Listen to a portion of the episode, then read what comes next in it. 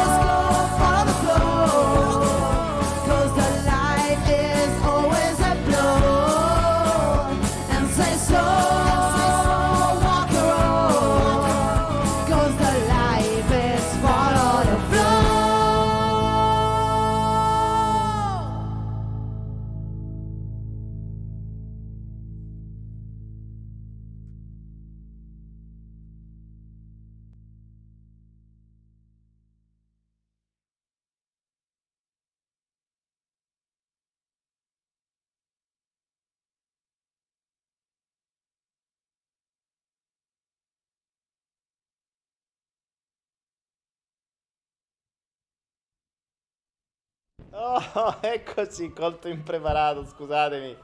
Ah, c'è ancora la musica qui che come al solito siamo in ritardo. Eccoci qua, mi stavo sentendo la musica come al solito.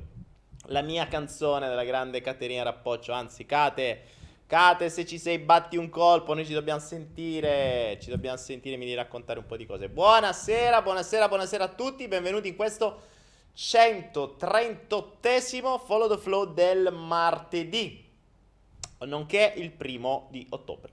Eh, Il primo flow di ottobre non gli può frega niente a nessuno, però mh, lo diamo come informazione. Devo dire, devo dire, devo dire, super felice di, eh, di quello che è accaduto giovedì scorso con eh, il, l'Hypnoflow chiamato Lo Specchio. Un sacco di responsi, eh, un sacco di mail, gente che mi racconta, che ha visto, che ha avuto risposte, chi le segue, chi non le segue, chi vuole fare di testa sua, chi le sta seguendo, chi cambierà, insomma, un sacco di cose belle.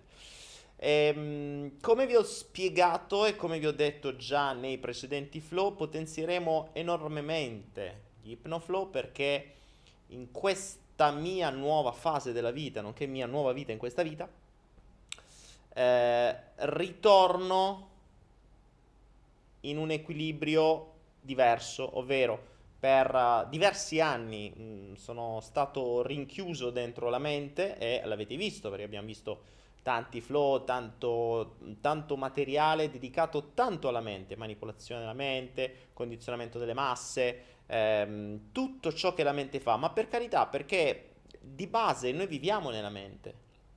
Quindi da un certo punto di vista è giusto che ci sia tanto spazio alla mente, perché la mente ha tanto spazio, l'ego, la mente e tutto quello che c'è dietro. Ehm, ma, ma, è anche vero che io prima di questa vita, cioè prima degli ultimi 3-4 anni, 4 anni direi, mh, mm, ero in altri mondi, ero in altri mondi un po' troppo uh, lontani dalla Terra, per cui difficilmente comprensibili. Ed ecco che sono stato costretto, probabilmente in mille modi, e ovviamente ha un senso tutto quello che accade, a tornare per terra, a occuparmi della mente, a raccogliere tutti voi, poveri, disgraziati come siamo tutti noi, cioè tutti noi, con me compreso, poveri dissidenti, poveri, uh, poveri, mh, povere pecore che hanno smesso di credersi dei lupi, o forse qualcuno si crede ancora del lupo dimenticandosi di essere pecora, e che magari vogliono cambiare un po' le cose, rendendoci conto che, eh, come vi ho spiegato nel segreto dei segreti 1 e 2, mh, la mente è fatta per crearsi problemi. Per crearsi problemi e poi cercare di risolversili eh, malamente in questo schema abbastanza devastante e, e, soprattutto disfunzionale, ma che però ce l'hanno insegnato. Quindi oggi, oggi, oggi, oggi daremo ancora un po' di spazio alla mente C'ha un po' mente, un po' spirito, un po' mente, un po' spirito. Mentre giovedì prossimo sarà dedicato di nuovo all'ipnoflow, andremo per gradi sempre oltre. Qual è l'obiettivo dell'ipnoflow? Mm, farvi scoprire che cosa si può trovare e che cosa si può fare nella Tana del Bianconiglio, cioè nella, nel Paese delle Meraviglie. Mi sono reso conto di una cosa abbastanza drammatica che abbiamo visto nei flow precedenti, che la maggior parte degli esseri umani non sanno cosa farsene della serenità mentale. Non hanno la più pallida idea di cosa farsene, tanto che devono necessariamente ritornare nel loro mondo a prendere finta dopamina dai like, finta dopamina da, da, dalle persone che ti apprezzano, che ti accettano da quattro moine, dalle droghe, dall'alcol, dal fumo, dalle, da, dal cibo, dal sesso, da chi che sia. Non si sono mai sperimentati probabilmente, o forse qualcuno l'ha vissuto raramente per pochissimo tempo, degli stati di estasi, che non intendo la droga, l'estasi, degli, dei, il raggiungimento del nirvana, si potrebbe così dire, emozionale, che non raggiungerai mai con i finti con le finte fonti di dopamina, con le finte fonti di piacere. Ecco, voglio arrivarvi a portare a quello, cioè voglio portarvi a quello, eh, tramite il, l'utilizzo della mente cosciente, o meglio, il bypass della mente cosciente e l'accesso alle, nos- alle nostre risorse interiori, nonché l'accesso alle risorse esteriori, portarvi a un raggiungimento di emozioni, di sensazioni, di, di estasi che è letteralmente impossibile provare in stato cosciente. Um, nessun, neanche 100.000 like su Instagram vi faranno mai provare uno stato di connessione col tutto. Uh, neanche 100 moine, 100 apprezzamenti, 100 qualunque cosa di 100 persone diverse, più fighe del mondo, che vi dicono ti voglio bene, sei un figo, sei una figa, vorrei soltanto te, sono niente rispetto a quello che si può provare quando ci si sente parte di un tutto più grande, quando ci si sente al servizio di qualcosa più grande, di, di più grande, quando si riesce a percepire la potenza di quello che non ci fanno vedere.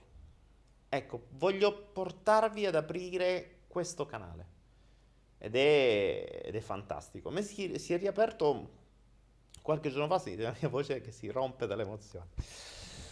Comunque sia, questo è per il flow, l'ipnoflow, quindi ne parliamo giovedì. Ho già un po' di idee, ho già un percorso che voglio farvi fare, eh, ne vedrete delle belle, vi dico già che alcuni di voi guariranno addirittura, alcuni di voi risolveranno, alcuni di voi accederanno a delle informazioni... Mh, alcune potrebbero non essere piacevoli, altre potrebbero essere molto piacevoli, alcuni avranno dei contatti esterni, alcuni potranno scoprire delle cose interne. Insomma, ne avremo delle belle. Sto parlando, mh, mm, sto usando già un linguaggio ipnotico, non avete capito niente. Cioè, la cosa bella è che di tutto questo eh, stavo parlando dell'ipnoflow, quindi usavo un linguaggio ipnotico, per cui voi non avete capito assolutamente niente di quello che ho detto, ma qualcuno dentro di voi, la, la vostra parte più profonda, l'ha sentita, l'ha interpretata e sa benissimo cosa dovrà fare. Detto ciò, detto ciò, eh, iniziamo questa, questo flow di stasera. Siamo ancora a 188, prendiamoci ancora un po' di tempo perché questa sera ne avremo delle belle. Tra l'altro mh, vi ricordo, ecco, facciamo un po' di, di spot. Ricordiamoci che questi flow sono completamente gratis perché qualcuno forse ogni tanto ci fa qualche donazione, molto pochi, ma qualcuno lo fa, grazie a quelli che lo fanno, grazie anche a quelli che non lo fanno. E vabbè. E, ma soprattutto ci dà una mano Anaera, Anaera che ci sponsorizza dandoci queste offertone qui sopra e visto il grande successo del corso che permette di avere degli interessi di 6,5% in più in su eh, in maniera facile dall'Europa legale eccetera mm, cosa che le banche ti danno lo 0,5% forse qui prendi il 6,5% l'anno ecco questo corso eh, l'abbiamo lasciato in offerta fino a 15 di ottobre, che è a 137 euro invece di 167. Vi ricordo che a breve uscirà quello molto più grande, che costerà molto di più, ma è soprattutto per chi ha patrimoni da 30.000 euro in su da investire, non che li date a me 30.000 euro, li investirete voi, però visto mh, tutto quello che si impara, se non avete almeno quelle cifre non lo prendete neanche perché non avrebbe senso, anche perché il corso costerà eh, perché comunque costa proprio farlo, nel senso che il costo che ci ho investito io per poter imparare e, e, e per potervi dire quello che si de- quello che, cioè dove si può investire e dove non si deve investire, io ci ho investito, perso in tante altre parti e quindi ci ho bruciato un sacco di soldi per dire quelle non dovete farle, queste altre sì, quindi vi risparmio delle perdite maggiori e vi chiedo un piccolo investimento se ne avete qualcosa. Siamo, in, siamo in, quasi in prevendita, penso la prossima settimana di andare in prevendita ci siamo quasi. Ecco che la regia ci dice come far lavorare i soldi per te, esatto, questo è il corso che abbiamo in, uh, in offerta. Detto ciò, vi ricordo ancora che abbiamo i rubini, trovate tutto nelle info in alto a destra, se cliccate la i ci sono tutte le schede. Eh, I rubini, i rubini veri, 50 grammi di rubini uh, vietnamiti, belli, grezzi, mm, spettacolari, sono quelli che poi se vengono tagliati ci fanno le pietre per gli anelli. Eh, il rubino è la seconda pietra più, grande, più, più, più importante, più, mm, più di valore, più potente dopo il diamante. E ne abbiamo ancora, credo, 300-400 grammi, sono andati a ruba, sono andati via, credo, 600-700 grammi di rubini, così come se niente fosse. Eh, ci ho creduto, ci ho investito, mm, costano un botto eh, però cazzo, cioè, sono, sono, belli. E in più c'è ancora, quel, c'ho ancora qualche grammo di... di, di, di, uh, c'è ancora qualche grammo di, mm, di quarzi che vi regalo se li prendete. Eh, ancora, cos'altro? Cos'altro vi voglio dire? C'è su idilia.net ancora, c'è, ho rimesso di nuovo il master in PNL richiestissimo eh, in offerta a partire da un euro, quindi fate la vostra offerta e all'asta, poi girate anche su Idilia, ci sono tante altre cose, ma il master in PNL, anche lui richiestissimo, sta andando alla grande. Qui intanto nella chat vedete tutti i link, oltre ad averli nella i qua in alto a destra, destra, sì, eh, ce li avete nella chat per chi è in diretta con me. Detto ciò possiamo iniziare la giornata di stasera, siamo a 210 persone soltanto, ma come al solito ci sono i ritardatari. Vediamo intanto, eh, vediamo intanto che cosa mi dite. Mi dite nella, nel, nella chat. Io sto adorando questa live, dice Hacker. Bravo Hacker. Poi c'è Anna Sofia che manda delle lumache e dei fiori. Boh, valla a capire che vuol dire. Vuol dire Anna Sofia che eh, sei lenta. Perché se metti una lumaca chi lo sa. Boh, vabbè. Anastasia Corosi, ciao a tutti, ciao ciao ciao ragazzi. Questa sera parleremo di mh, mm, ambizione, competizione e felicità perché, come sapete bene o male, i flow mh, mm, sono appunto dei flussi che nascono da quello che accade durante la giornata, la settimana, eccetera. E mh, ieri, ieri o l'altro ieri, non mi ricordo, forse ieri, boh, vabbè, non più palete, sto facendo gli orari fuori da ogni grazia di Dio. Vabbè, insomma, in questi giorni ehm, ho visto Alla ricerca della felicità, un film che volevo vedere da un sacco di tempo, eh, quello con, con Will Smith, eh, regista Muccino, capolavoro, bla bla bla, non l'avevo mai visto, mm, mi è stato ricordato e ce lo siamo visti. Bel film, per carità, però mi ha fatto molto riflettere, perché il messaggio che passa, se l'avete visto, ehm, se l'avete visto, è un messaggio che è letteralmente quello che il sistema che ci controlla e che ci comanda vuole che noi inseguiamo. Questo flow si chiama ambizione, competizione e felicità. Perché? È interessante, ad esempio, la, mh, mm, se ci andiamo a leggere la mh, dichiarazione di indipendenza degli Stati Uniti, no? Dichiarazione di indipendenza degli Stati Uniti, eh, documento che segna la nascita degli Stati Uniti d'America, ratificato a Filadelfia il 4 luglio 1776. Ricordiamoci che il 4 luglio è festa in America perché è la festa appunto dell'indipendenza. 4 luglio 1776. I padri d'America scrivono questo all'interno della dichiarazione di indipendenza, che oggi è la base degli Stati Uniti. Eh? Dicono, noi riteniamo che le seguenti verità di per sé stesse evidenti, cioè eh, che le seguenti verità siano di per sé stesse evidenti, che tutti gli uomini sono stati creati uguali, che essi sono dotati dal loro creatore di alcuni diritti inalienabili, che tra questi sono la vita, diritto alla vita, diritto alla libertà, che è già un po' una barzelletta, però va bene, e poi, udite udite, il diritto alla ricerca della felicità. Questi già il 4 luglio del 1776 non hanno detto che tu hai diritto a essere felice, hai diritto a cercarla, la felicità, a trovarla, a cercare. Cioè tu hai il diritto di cercarla, poi vabbè, noi magari la nascondiamo per bene, però tu cercala, c'è un tuo diritto a cercarla, qual è il problema? Vabbè. Già questo mi ha fatto molto sorridere e stiamo parlando del 4 luglio del 76. Ora, il film La ricerca della felicità, che eh, appunto fa riferimento proprio a questa citazione della, della dichiarazione di indipendenza, se lo vedete, se non l'avete visto, guardatelo. Vedete lui che si ammazza di lavoro, eh, cioè vabbè, tutta una serie di casini. Insomma, fatto sta, lui poi divide la vita in diversi momenti, no? Questa qui è la vita, questo è il momento in cui corro, questo è il momento in cui sono felice. Indovinate un po' quando è il momento in cui lui è felice? quando dopo che ah, era stato in mezzo a una strada a dormire eh, nelle, nelle metropolitane, a dormire nei centri d'accoglienza, finalmente trova lavoro. E quindi la sua ricerca della felicità, lui diventa felice quando ha trovato lavoro. Cioè leghiamo ricerca della felicità a ricerca di lavoro. Quindi tu sei felice quando trovi lavoro.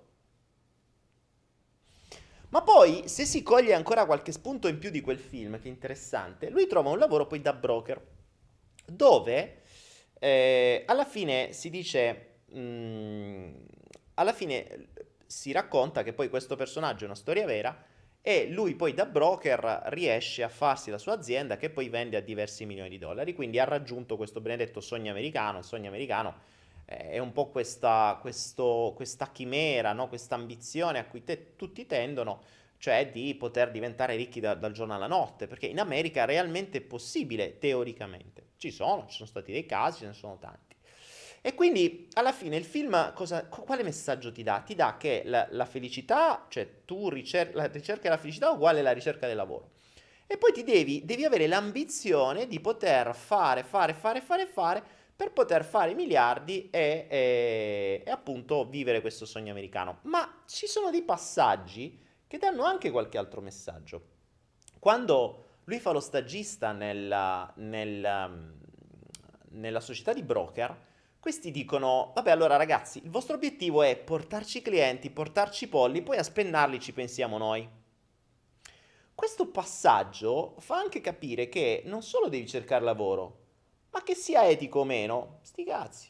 Beh, non lo dimentichiamo, poi soprattutto nella società di brokeraggio abbiamo visto quante ne sono fallite, abbiamo visto probabilmente The Wolf of Wall Street, film mitico di, di, di, di Caprio, uh, che racconta anch'esso una storia vera, che ha inculato una valanga di persone.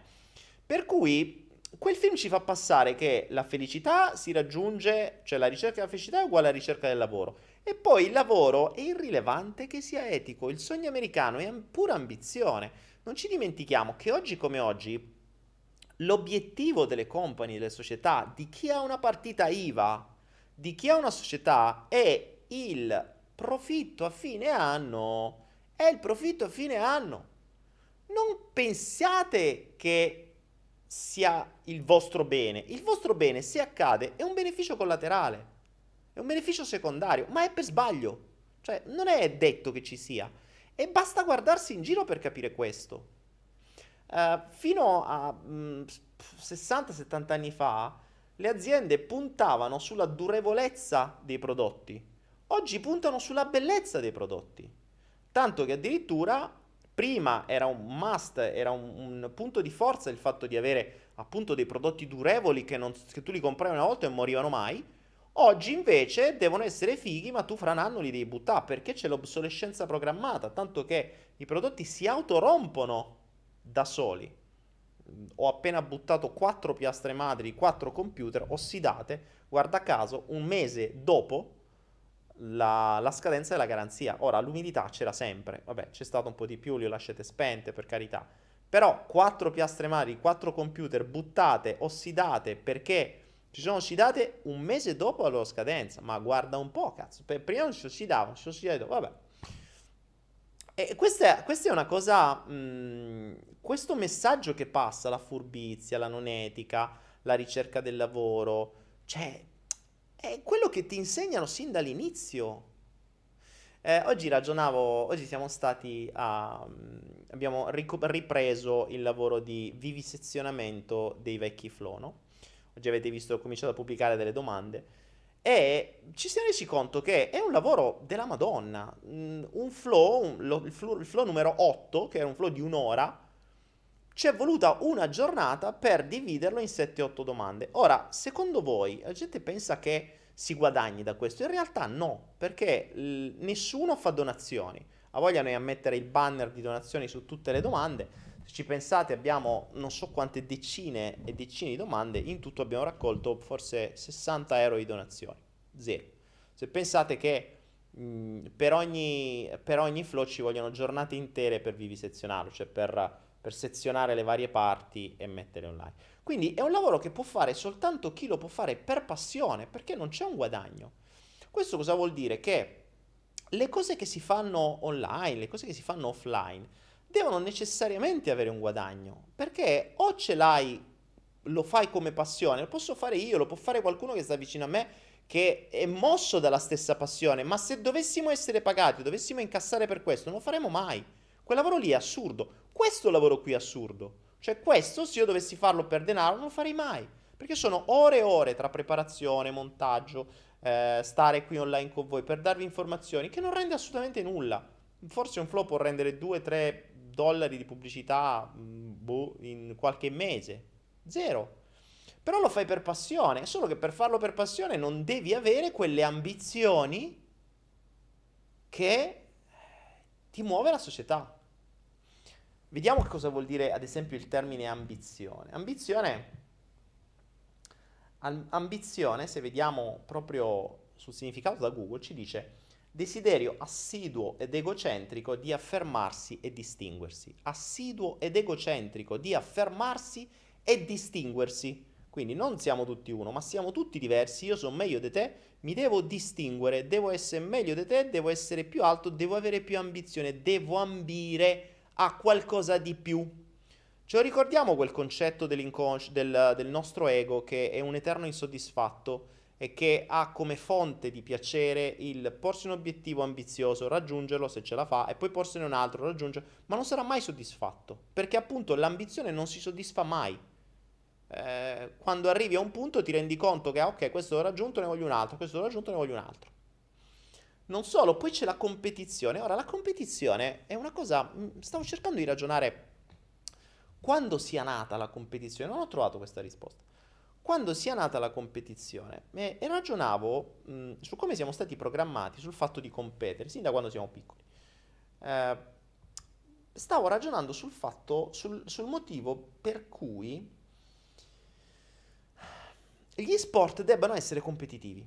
Cioè, se a me piace nuotare, io vado in mare e nuoto. Figazzi, il mio piacere è nuotare, ok? E frega niente se ciò devo essere più veloce o meno veloce di un altro piace nuotare, mi piace stare in mezzo alla natura, il mare, quello che sia. Quando è che l'hanno fatto diventare competizione? Cioè, quando è che hanno spostato il piacere di fare una cosa che può essere uno sport come giocare a pallone tra amici o come giocare a tennis tra amici o come giocare a ping pong tra amici senza mh, manco conta i punti o decide chi ha vinto o chi ha perso o comunque sia giochi in allegria e poi deve fare una, una spaghettata tutti assieme quando è che è diventata competizione? Perché nel momento in cui diventa competizione tu perdi completamente il piacere.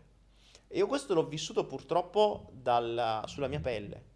Io um, nel 93-94 uh, eh, iniziai a sparare, sparare tirassegno, sapete la mia storia, chi la conosce Uh, iniziai a sparare mh, mm, nel poligono di tiro vicino a casa, a Foggia, e eh, ero, mi, co- mi, si resero conto che ero enormemente portato. Dopo una settimana vinsi la mia prima gara. Ed era bello, mi divertivo. Sparavo una volta ogni tanto, con piacere, con enorme passione, facevo le gare. Sì, bello, anche le vincevo, per carità, mh, mm, era, era bello vincerle.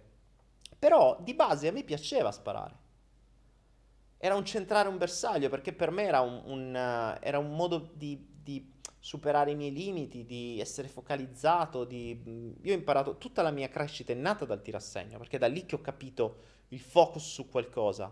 Io t- batto tanto sul focus perché sono un tiratore, so che cosa vuol dire fare centro, essere focalizzato su un punto per ore, perché era il mio lavoro.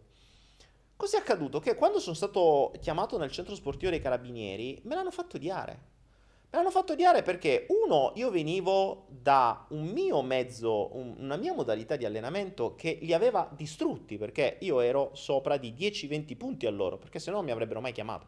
Quindi il mio sistema di allenamento, il mio personale, che era sparare una volta ogni tanto con piacere, era sicuramente più funzionale del loro, perché io vincevo, loro no, era chiaro, no? Quando invece sono andato lì mi hanno imposto il loro sistema di allenamento, che era allenarsi 4 ore al giorno, due coglioni. Cioè, me l'hanno fatto odiare. Io non vedevo l'ora di fare una gara per poi avere due o tre giorni di, di, di piacere, cioè di, che, che, non devo sparare.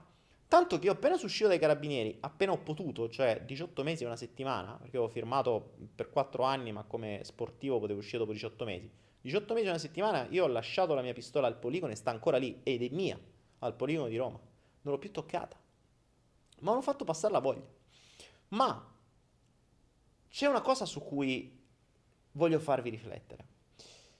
Um, non mi ricordo in quale anno, se nel 96 o nel 97, eh, io sparavo di pistola d'aria compressa, finisco a, ovviamente alla finale nazionale e finisco nella finalissima. Finalissima dove ci sono 10 persone che si giocano, cioè possono, mh, uh, possono sparare altri 10, cioè sparano altri 10 colpi e quei 10 colpi ti giochi la classifica finale, per cui anche se eri decimo in classifica, teoricamente potresti salire tantissimo. Ovviamente è difficile che tu arrivi nei primi tre, perché magari tra i primi tre e il decimo c'è tanto, però te la puoi giocare. Ebbene, io arrivai decimo in quella, in quella classifica e nell'ultima, mh, nell'ultima gara dei 10 colpi successe qualcosa di praticamente magico, perché io credo mh, abbia provato il più elevato stato di trance della mia vita ero in, in, puro, in, puro, in pura trance ipnotica e ho fatto una gara dove praticamente ho fatto, considerate che su 10 colpi il massimo è 100, però nelle gare, negli ultimi colpi puoi arrivare fino a 109, 109,99, ok? Perché, 109, scusate, perché vengono calcolati anche i decimi, quindi viene calcolato il 10.1, 10.2, 10.3, 10.9. Ebbene, io in quella gara feci 108, cioè non solo feci tutti i 10, ma feci tutti i 10 perfetti, cioè ero in trance. Dietro di me si scatenò il delirio, non avevo mai visto una gara del genere. Arrivai secondo a un passo dal primo, cioè dal decimo al secondo era una roba spaventosa.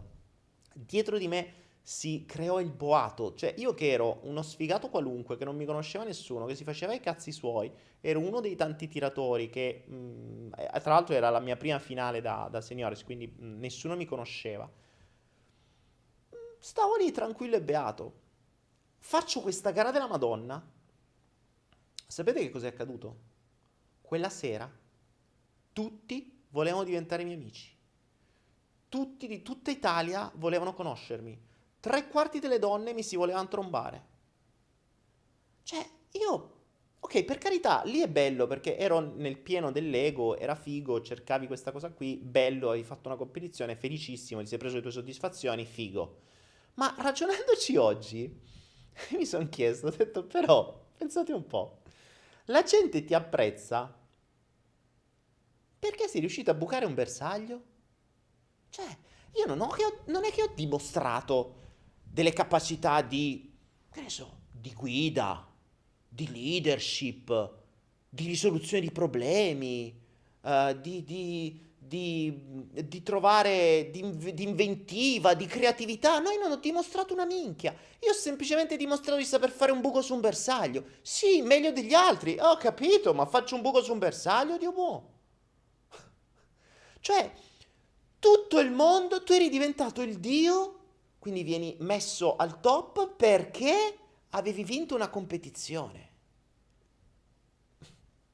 Oggi come oggi mi chiedo, ma che senso ha? Cioè, io non avevo dimostrato di avere delle capacità utili al mondo, avevo dimostrato di saper bucare un bersaglio al centro.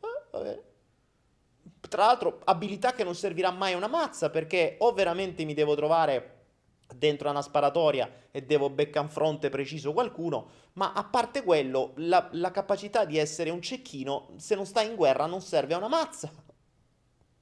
per cui io ero diventato un figo perché avevo vinto una competizione in un'abilità che non serviva assolutamente a niente. Poi invece se sei un genio vero, come possono essere i nerd, quelli secchioni che uh, studiano, imparano e magari ti creano il Facebook della situazione, non ti caga nessuno. Ora, questa cosa qui, se ci pensate, ci è stata inculcata sin da piccoli, cioè la, l'ambizione, la competizione come segno distintivo di sei più figo. In realtà non è così. Cioè, mentre nel mondo animale la competizione c'è, non c'è l'ambizione, c'è la competizione, ma ha un fine evolutivo. Per cui la competizione c'è nel momento in cui un branco o un capobranco deve aumentare il suo o deve spostarsi in un altro territorio perché le risorse sono finite. Allora deve conquistare un altro territorio, se c'è un altro branco lì, va lì, fa vedere chi è, il, chi è il più forte, se vince la competizione pia tutto, cioè diventa il nuovo capobranco e si prende le risorse, le femmine, il cibo, eccetera. Ha un senso, ha un senso evolutivo. Okay, questa è la competizione naturale. Ma la competizione a chi ha la macchina più grande, a chi ha l'orologio più figo, a chi ha più uh, follower su Instagram, o, o, o, a chi, o, chi è, o chi è vestito meglio, o a chi ha più soldi, cazzo serve? Cioè, non dimostri qualità da leader, non sei una guida. Cioè, sei un pirla con un Rolex. Questo non ti fa più figo. Io ero un pirla che sapeva bucare un bersaglio. Questo non faceva di me un leader. Anzi, io ero uno sfigato qualunque in quel periodo. C'ero veramente il peggio sfigato di questa terra che in quella gara era riuscito a superare un limite perché stavo studiando, stavo imparando la PNL, era quello il momento, il periodo in cui stavo cambiando me stesso. E quella è stata la mia grande dimostrazione che stavo cambiando me stesso, quindi ero riuscito a scendere dentro me stesso, focalizzarmi, liberandomi da qualunque menata esterna, esisteva solo quel, quell'obiettivo e l'ho raggiunto. Beh, ok, ma questo non faceva di me un dio. Per il, per il mondo attorno invece sì, ero diventato un dio. Oggi questa cosa qui mi fa sorridere perché se il valore di una persona da parte del mondo circostante è dato da queste cose, cioè dalle pseudo competizioni o dalle pseudo ambizioni, cioè, è assurdo. Ed ecco perché stiamo andando sempre più verso la deriva. Perché non hai più, cioè oggi il valore non è visto dal mondo esterno, da quanto magari sei capace a risolvere uno stato d'animo di una persona, a far star bene una persona, a far guarire una persona. Queste sono qualità che non cagano nessuno. Cioè, oggi è più importante se hai una macchina figa, se hai una Ferrari, hai più valore di uno che magari ti guarisce una persona con la sola imposizione delle mani.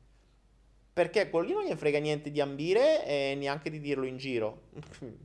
Faccio, ragionavo l'altra volta su quante guarigioni reali ho avuto io, di cui non me ne può fregare, manco mi ricordo. Eppure è accaduto.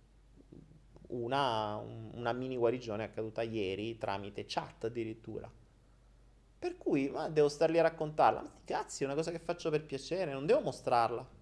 Prima invece ero tutto ego, tutta ambizione, tutto miliardi, tutte macchine, tutte droghe, donne.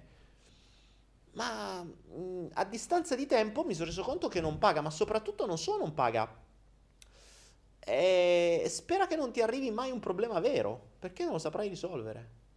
Perché poi un Rolex non ti risolve il problema eh, un, una crisi all'interno di un'azienda non lo risolvi dimostrando che è la macchina più grande, ma la risolvi se hai capacità comunicative, capacità di gestione del dissenso, capacità di problem solving, creatività, brainstorming, tutta una serie di qualità che non vengono viste fuori perché sono dentro. Quindi è assurdo oggi come tendiamo a dare un valore alla persona in base all'apparenza esterna e ce ne freghiamo altamente della, del valore interno. Questo ovviamente è stato costruito apposta. È stato costruito apposta come il concetto appunto dell'ambizione, ovvero il fatto di, mh, di sin da piccoli non, non istruire, non addestrare il bambino a godere di quello che ha, ma a farsi rodere per quello che non ha. E questo è un addestramento che avviene sin da piccoli nel mondo occidentale. Nel mondo orientale non è esattamente così. Ovviamente, vabbè, adesso sta arrivando un po' ovunque, però... E, e, e, questo vedevo in Egitto, mi ricordavo i bambini felicissimi a giocare con un pezzo di, di, di bidone arrugginito che lo facevano rotolare con, una, con un bastone. E questo è il loro gioco e godevano di questo. Non stavano lì a piangere perché non avevano l'ultimo gioco dell'Xbox Oggi i bimbi hanno 10 giochi all'Xbox, vogliono l'undicesimo perché hanno gli amichetti. Oggi hai 100 paia di scarpe, apri l'armadio e dici cazzo che scarpe mi metto oggi? No, ne devo comprare un altro. Guarda, aprite soltanto gli armadi, guardate quanta roba avete ancora col cartellino. Che non avete mai messo, che avete speso denaro, l'avete comprato e non l'avete mai messo. Che senso ha? Eterni insoddisfatti. La mente è un eterno insoddisfatto, un eterno insoddisfatto alla ricerca di ambizioni di competizioni perché ci hanno istruito che la felicità la raggiungi competendo, ambi, ambi, ambiendo, ambi, ambi, ambiziendo, ambiziando, ambendo, ambendo, ambendo, credo. Se c'è mio padre adesso in linea, mi corregge e mi dice subito da ambire, ambendo, dovrebbe essere il... Ok? Quindi è questo questo è il concetto, no? Questo è il concetto. Per cui, uh, per cui su questo volevo farvi riflettere, su come siamo stati intortati su questo concetto qua. Come siamo intortati su questo concetto. Ecco, qualcuno mi dice gli influencer. Gli influencer è la stessa cosa, ma gli influencer almeno eh, la usano, cioè sfruttano questo sistema, no? Ecco, tra l'altro, eh, domani, adesso vediamo se c'è, se c'è, la mia carissima amica Flavia in linea. Eh, avevo dimenticato, in realtà no, lo dico adesso. Domani sera saremo con Flavia, che è una mia carissima amica vecchia, nel senso di molti anni, ma non è vecchia lei, più giovane di me. Ehm, saremo live alle 20.30 su Instagram assieme a rispondere alle vostre domande. Ora, eh, mh, Flavia, fatti vedere se ci sei. Uh, Flavia, la cercate su Instagram, si chiama Flavia Corsi, la vedete, lei è un influencer, ad esempio. È un influencer, usa, sta di, lo sta diventando, nel senso che uh, lei ha una passione e, eh, che è molto legata all'immagine, ma io, la, con- io la conosco da prima di questo. Uh, Flavia si chiama Corsi di cognome, quindi potete immaginare che può fare una vita, può fare corsi, fa corsi, li segue, li rifà, è, è una trainer. Ed è, eccola lì la Flavia Corsi che è apparsa.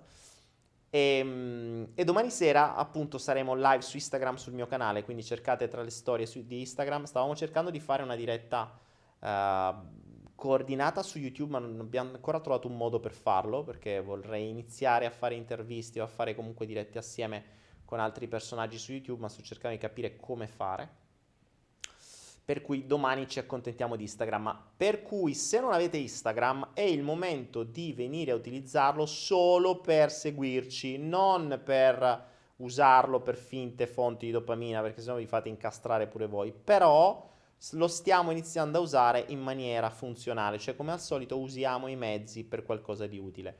Instagram ci permetterà di stare con i nostri faccioni entrambi uno sull'altro e di rispondere alle vostre domande sull'alimentazione, sulla, sulle relazioni, su quello che vi pare. Avrete due versioni diverse eh, delle mie conoscenze e delle sue conoscenze. Per cui potremmo anche essere in conflitto, non si sa, mm, potremmo avere idee completamente diverse, potremmo avere, uh, potremmo avere, mm, che ne so, ognuno ha la propria storia. Per cui vogliamo fare questa cosa qui, intanto la iniziamo a fare domani sera alle 20.30 live sul mio canale Instagram.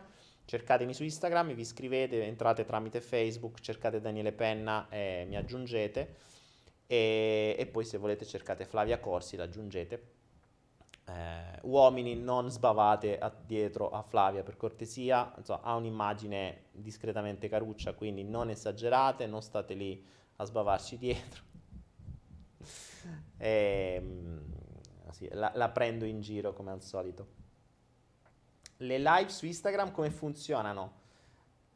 Um, Babila, sì, come funziona? Niente, vai su Instagram, vai sulle mie storie, basta che clicchi sulla mia faccia, trovi le storie e trovi i live. Eh, alle 20.30 partirà il live, per cui se tu stai alle 20.30 su Instagram e mi hai tra gli amici, entri lì sopra, clicchi sul mio faccino o faccione e ti apparirà la live, ti apparirà la diretta, ti dirà che sono in diretta, partecipi.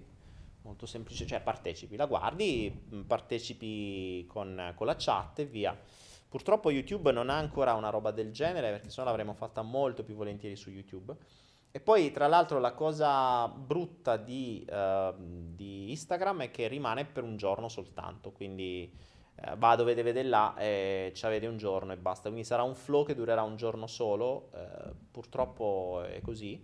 Per questo lo odio un po' Instagram, per cui va bene per le cagate, però per, le, per i live che vogliono restare non ha senso. Domani facciamo questa prova, magari le prossime le organizziamo un po' meglio. Vediamo forse su Twitch, perché Twitch può fare questa cosa qui. Vedremo come funziona. Flavia Corsi, oh, più voce dicono, devo alzare il volume. Alziamo il volume.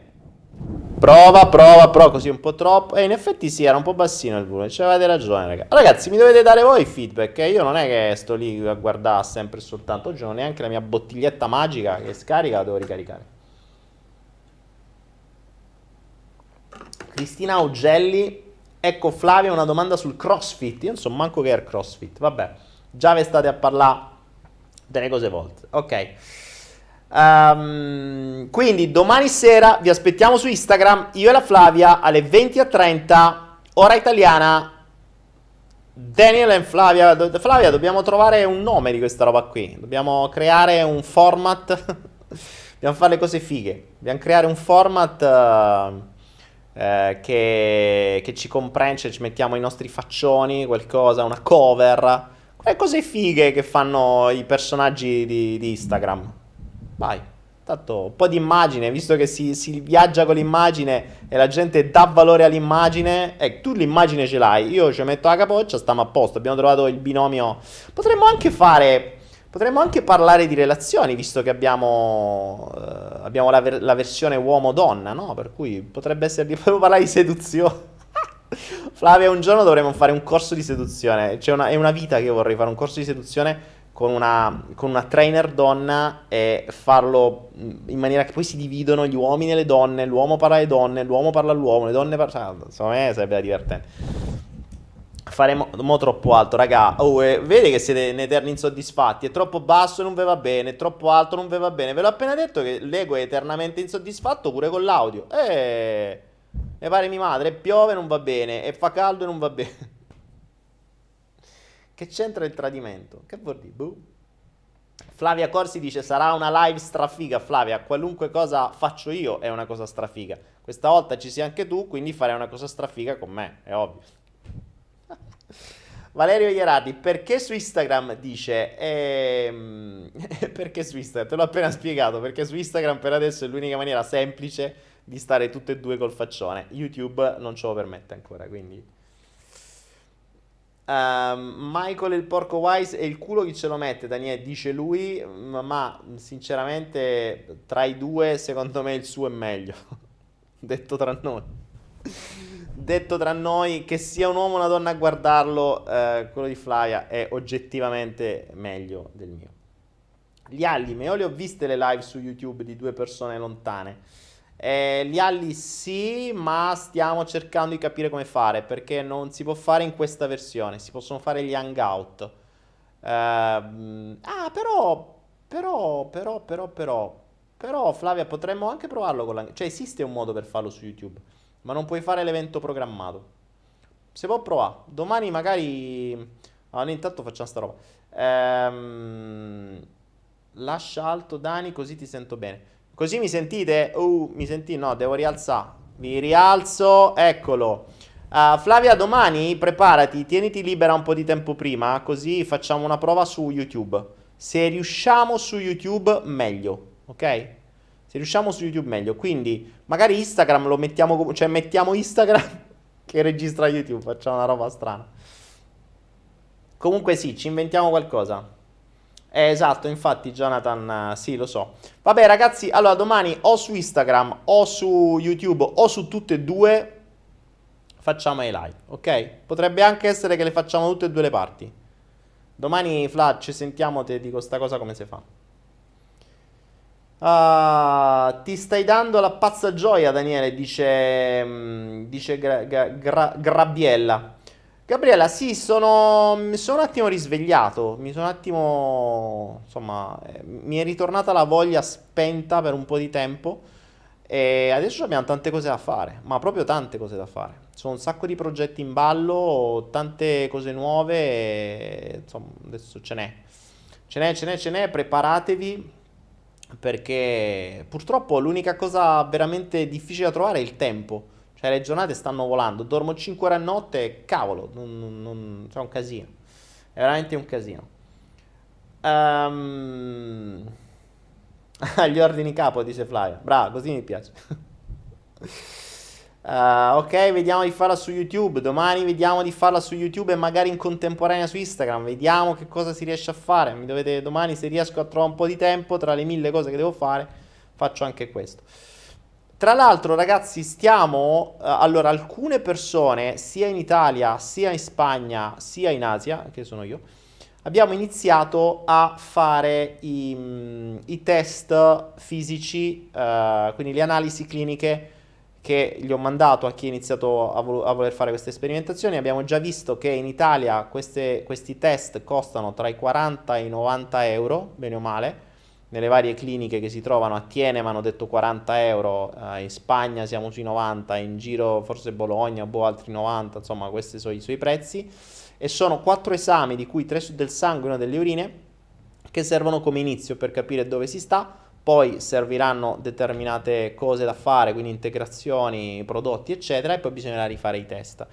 Eh, questo perché poi diventerà una parte di un, di, del materiale che vi, vi darò dopo, come, dopo, la sperimentazione, perché c'è tanto materiale in giro, sto studiando tanto, eh, però sapete benissimo come funziono, cioè eh, non vi propongo una cosa di cui non ho dei test reali su di me e a questo punto anche su altri. Ovviamente stiamo parlando di qualcosa che è estremamente mh, importante per il corpo umano e che è una delle cose che ci è stata letteralmente sabotata e devastata dal sistema da decenni.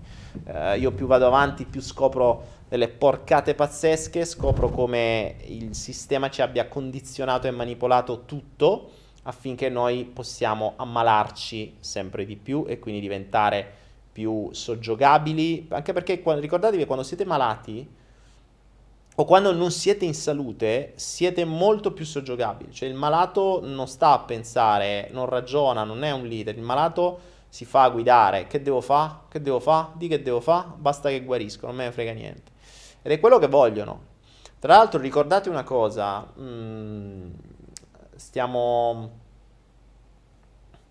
uh, stiamo ragionando su... Um, allora, ragionate questo, io in questa, come vi dicevo, in questa vita anche un po' eh, grazie o a causa del, di quello che poi ho seguito un po' mio padre che ha avuto un po' di problemi fisici ha, alla sua età, 80 anni, ma eh, secondo me è giovane, cioè, avere dei problemi a 80 anni secondo me non è carino.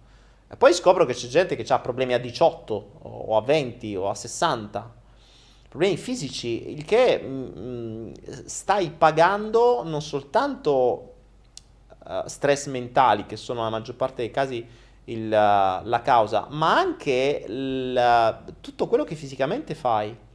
Ricordatevi che quando una malattia viene fuori è già tardi. Cioè, tu non vedi un tumore appena nasce. Quando tu inizi a sentire il dolore o quando inizi a vedere la palla fuori dal tuo corpo, cioè, è, è, già arrivato a un punto che non va bene. Il, il problema è che noi siamo convinti che per il fatto che non abbiamo dolori, stiamo bene. In realtà stare in salute e non essere malato, eh, cioè, o meglio, mh, essere in salute è ben diverso da non avere dolori. Perché puoi tranquillamente non avere dolore ma essere malato. È vero che il nostro sistema immunitario è capace di fare delle magie. Il problema è che se questo sistema immunitario ce lo distruggono da quando siamo piccini e ce lo minano costantemente ogni singolo giorno, poi noi ce lo distruggiamo ancora di più con tutta la vita di merda che facciamo, con quello che mangiamo, con quello che respiriamo e con lo stress che ci buttiamo dentro, cioè è come dire che i nostri soldati, la nostra armata di soldati è, è, è decimata. Cioè gli hanno, avete fatto una shoah quei soldati, per cui il sistema immunitario che dovrebbe pararvi il culo da qualunque attacco esterno, se lo decimate, se invece di 35 miliardi di globuli bianchi ne avete molti di meno, o peggio ancora, quei 35 miliardi sono cellule impazzite che sono capaci più di fare niente, che non hanno una comunicazione dal comando centrale, che non sanno cosa fare, che non sanno chi attaccare. Cioè, è un delirio. Non ci dimentichiamo che c'è stato, sto, facendo dei, degli, sto incrociando degli studi su questo, c'è stata un'enormità eh, di aumento delle malattie autoimmuni negli ultimi decenni. E non è, non è, difficile da capire quando comprendete alcune cose come si sono mosse.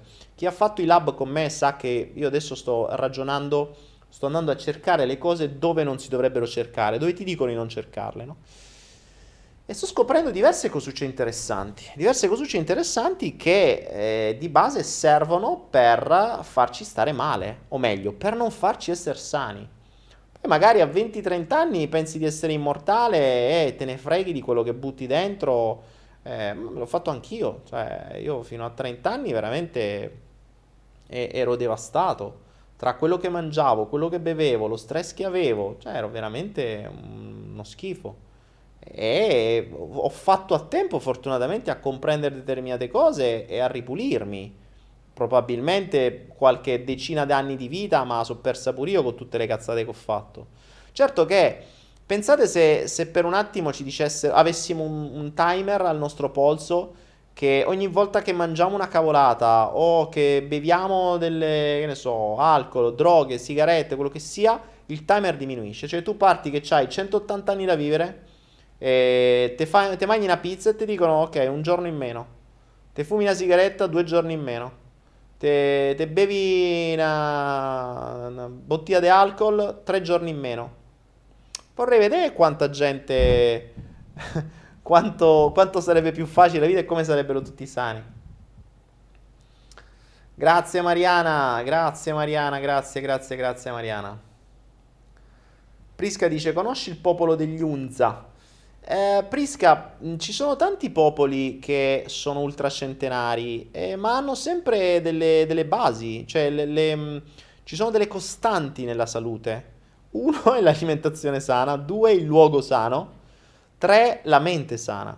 Eh, eh, ricordiamoci che quello che ho detto prima, competizione, ambizione, ricerca spasmodica di questa teorica felicità che in realtà è legata al lavoro, alla furbizia, all'ambire, eccetera, è una delle prime droghe peggiori, cioè la ricerca del denaro facile, ehm, il, il, tut, tutta questa serie di... che poi il denaro facile a cosa serve? Per ottenere altre cose probabilmente inutili. Quindi è tutto un giro che non fa altro che come fine è sempre il solito, cioè non farvi rompere le balle ricordarvi, farvi stare all'interno del gregge. Poi, se un gregge ha una pelle più pulita, ha, una, ha un pelo più pulito, un pelo più sporco, se uno ce l'ha marcato Dolce Gabbana e l'altro ce l'ha marcato China Tarok, ma sempre nello stesso gregge stai. E la cosa bella che tu da fuori, quando guardi questo gregge, vedi la pecora che è marcata Dolce Gabbana che dice poraccia alla pecora a fianco a lei che è marcata Cina. Cioè, siete due pecore, state nello stesso gregge, fate le stesse identiche cose, ma vi giudicate in maniera diversa e perdete il tempo a giudicarvi in maniera diversa senza ragionare sul fatto che siete pecore. Cioè, di un gregge che funziona alla stessa maniera. Per cui, vabbè, insomma, questo era. Vediamo un po'. Vediamo che cosa state dicendo. Abbiamo parlato la prima oretta, già siamo bruciati di questo flow. Siamo a 274. Oh, è interessante vedere come gli Hypnoflow portano molta più gente. Gli Hypnoflow portano sempre più di 300-350 persone. E tra l'altro ne portano anche molte di più dopo nelle visualizzazioni. Invece i flow normali mente cominciano a portare meno, cioè fanno sempre di tanto dopo, però insomma, via. Stefano, Dani sul diabete che ci dici? E che te devo dire? Ehm, anche lì una malattia autoimmune teoricamente non guaribile, in realtà le ricerche che stiamo facendo potrebbero guarire anche il diabete. Lo so che è un'affermazione abbastanza grossa, ma, ehm, ma le, le ricerche sono su questo, quindi sappiate che stiamo lavorando per voi. Però a sto giro stiamo lavorando non solo sulla testa, non solo sullo spirito, lavoreremo anche sul corpo. Voglio arrivare a tutto. Anni Sofì dice: Daniele, io sono povera ma felice. Brava Anna. Eh, ma così dovrebbe essere. Cioè, così dovrebbe... l'importante è essere felici. Ma ragazzi, detto tra noi, io sono molto più felice, molto più sereno e molto più sano adesso che ho molti meno soldi di quando ne avevo quando ero giovane. Cioè, prima ne avevo veramente milioni a uffa, e, ero malato, ero stressato eh, e avevo soltanto finti piaceri effimeri. Macchine, moto, donne, ville, boh, sì, sti. Oggi vivo su una spiaggia dall'altra parte del mondo con un'alba che è impagabile rispetto alla casa che avevo sopra l'ambasciata itala- italiana a Tallinn in Estonia con... Eh, ragazzi, avevo di tutto e più, avevo le ville a Roma, lasciamo perdere. Quante cagate che ho fatto nella mia vita. Grazie Prisca, grazie Pis, Prisca. Uh, Prisca, vuoi partecipare alla sperimentazione? Allora, Prisca, prima di tutto mh, la sperimentazione la facciamo innanzitutto su, mh, su di noi e, e, e, poi si potrebbe pure vedere sul discorso malati. Comunque scrivimi Prisca, scrivimi, scrivimi in privato info-danielepenna.com, ti dico innanzitutto che esami fare e poi vediamo. Daniele, la malattia ha una scadenza prima che peggiori? Che vuol dire? Stefano, io non ce l'ho il diabete, ma è per una persona che sta qui dentro. Beato te. Donne, beato te. Ma, ehm, ragazzi, io, allora, io, Flavia, se ci sei Flavia, domani io parlerei veramente di seduzione. Cioè, mm, io vedo tanti uomini e tante donne infelici alla ricerca di un uomo e alla ricerca di una donna. Ragazzi, c'è talmente tanta gente in giro che Intanto si accende il computer, l'altro computer che fa da montaggio e fa, impazzisce.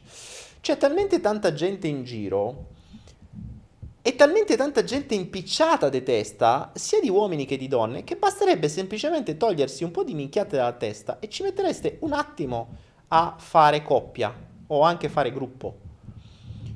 Poi soddisfereste semplicemente dei bisogni, ma cioè, ragazzi, ci sono sia donne che uomini che vivono di accettazione. Cioè, basta veramente che gli fai quattro moine e ti cascano i piedi. E poi, così come poi non gliele fai più e vanno da qualcun altro che gliele fa. Questo vale sia per uomini che per donne. Cioè, la maggior parte delle donne vogliono, o meglio, non voglio dire, non voglio dire cazzate, però ci sono tante donne, ad esempio, che vogliono fare da mamma e tanti uomini che non vedono l'ora di avere la mamma. Ehm, ci sono tante donne che non vedono l'ora di avere qualcuno che le apprezzi e le porti su un piedistallo, qualunque cosa facciano, o che gli dicano che e ci cascano come delle perecotte. Uomini che basta una fatica. C'è una fatica riuscire a stare da soli in questo mondo. Ti devi proprio isolare, non è facile. Ed è una delle cose in effetti che quasi nessuno fa. E ovviamente perché quasi nessuno fa? Perché quando stai da solo, come dicevo in uno dei flow precedenti, entri nella tua casa degli orrori. E se non te la sai risolvere, cavoli tu, allora meglio che ti ritrovi subito qualche relazione che poi non cambierà niente perché è il, la domanda che ho pubblicato oggi sul discorso delle relazioni mh, create dai bisogni. Cioè le relazioni si creano per bisogno. Tu soddisfi un bisogno all'altra persona, quella persona soddisfa te. Facile. Basta capire che bisogna... Allora, ragazzi, la base della manipolazione delle relazioni, Flavia, se vuoi ne potremo parlare domani sta roba. Cioè, dipende quello che volete.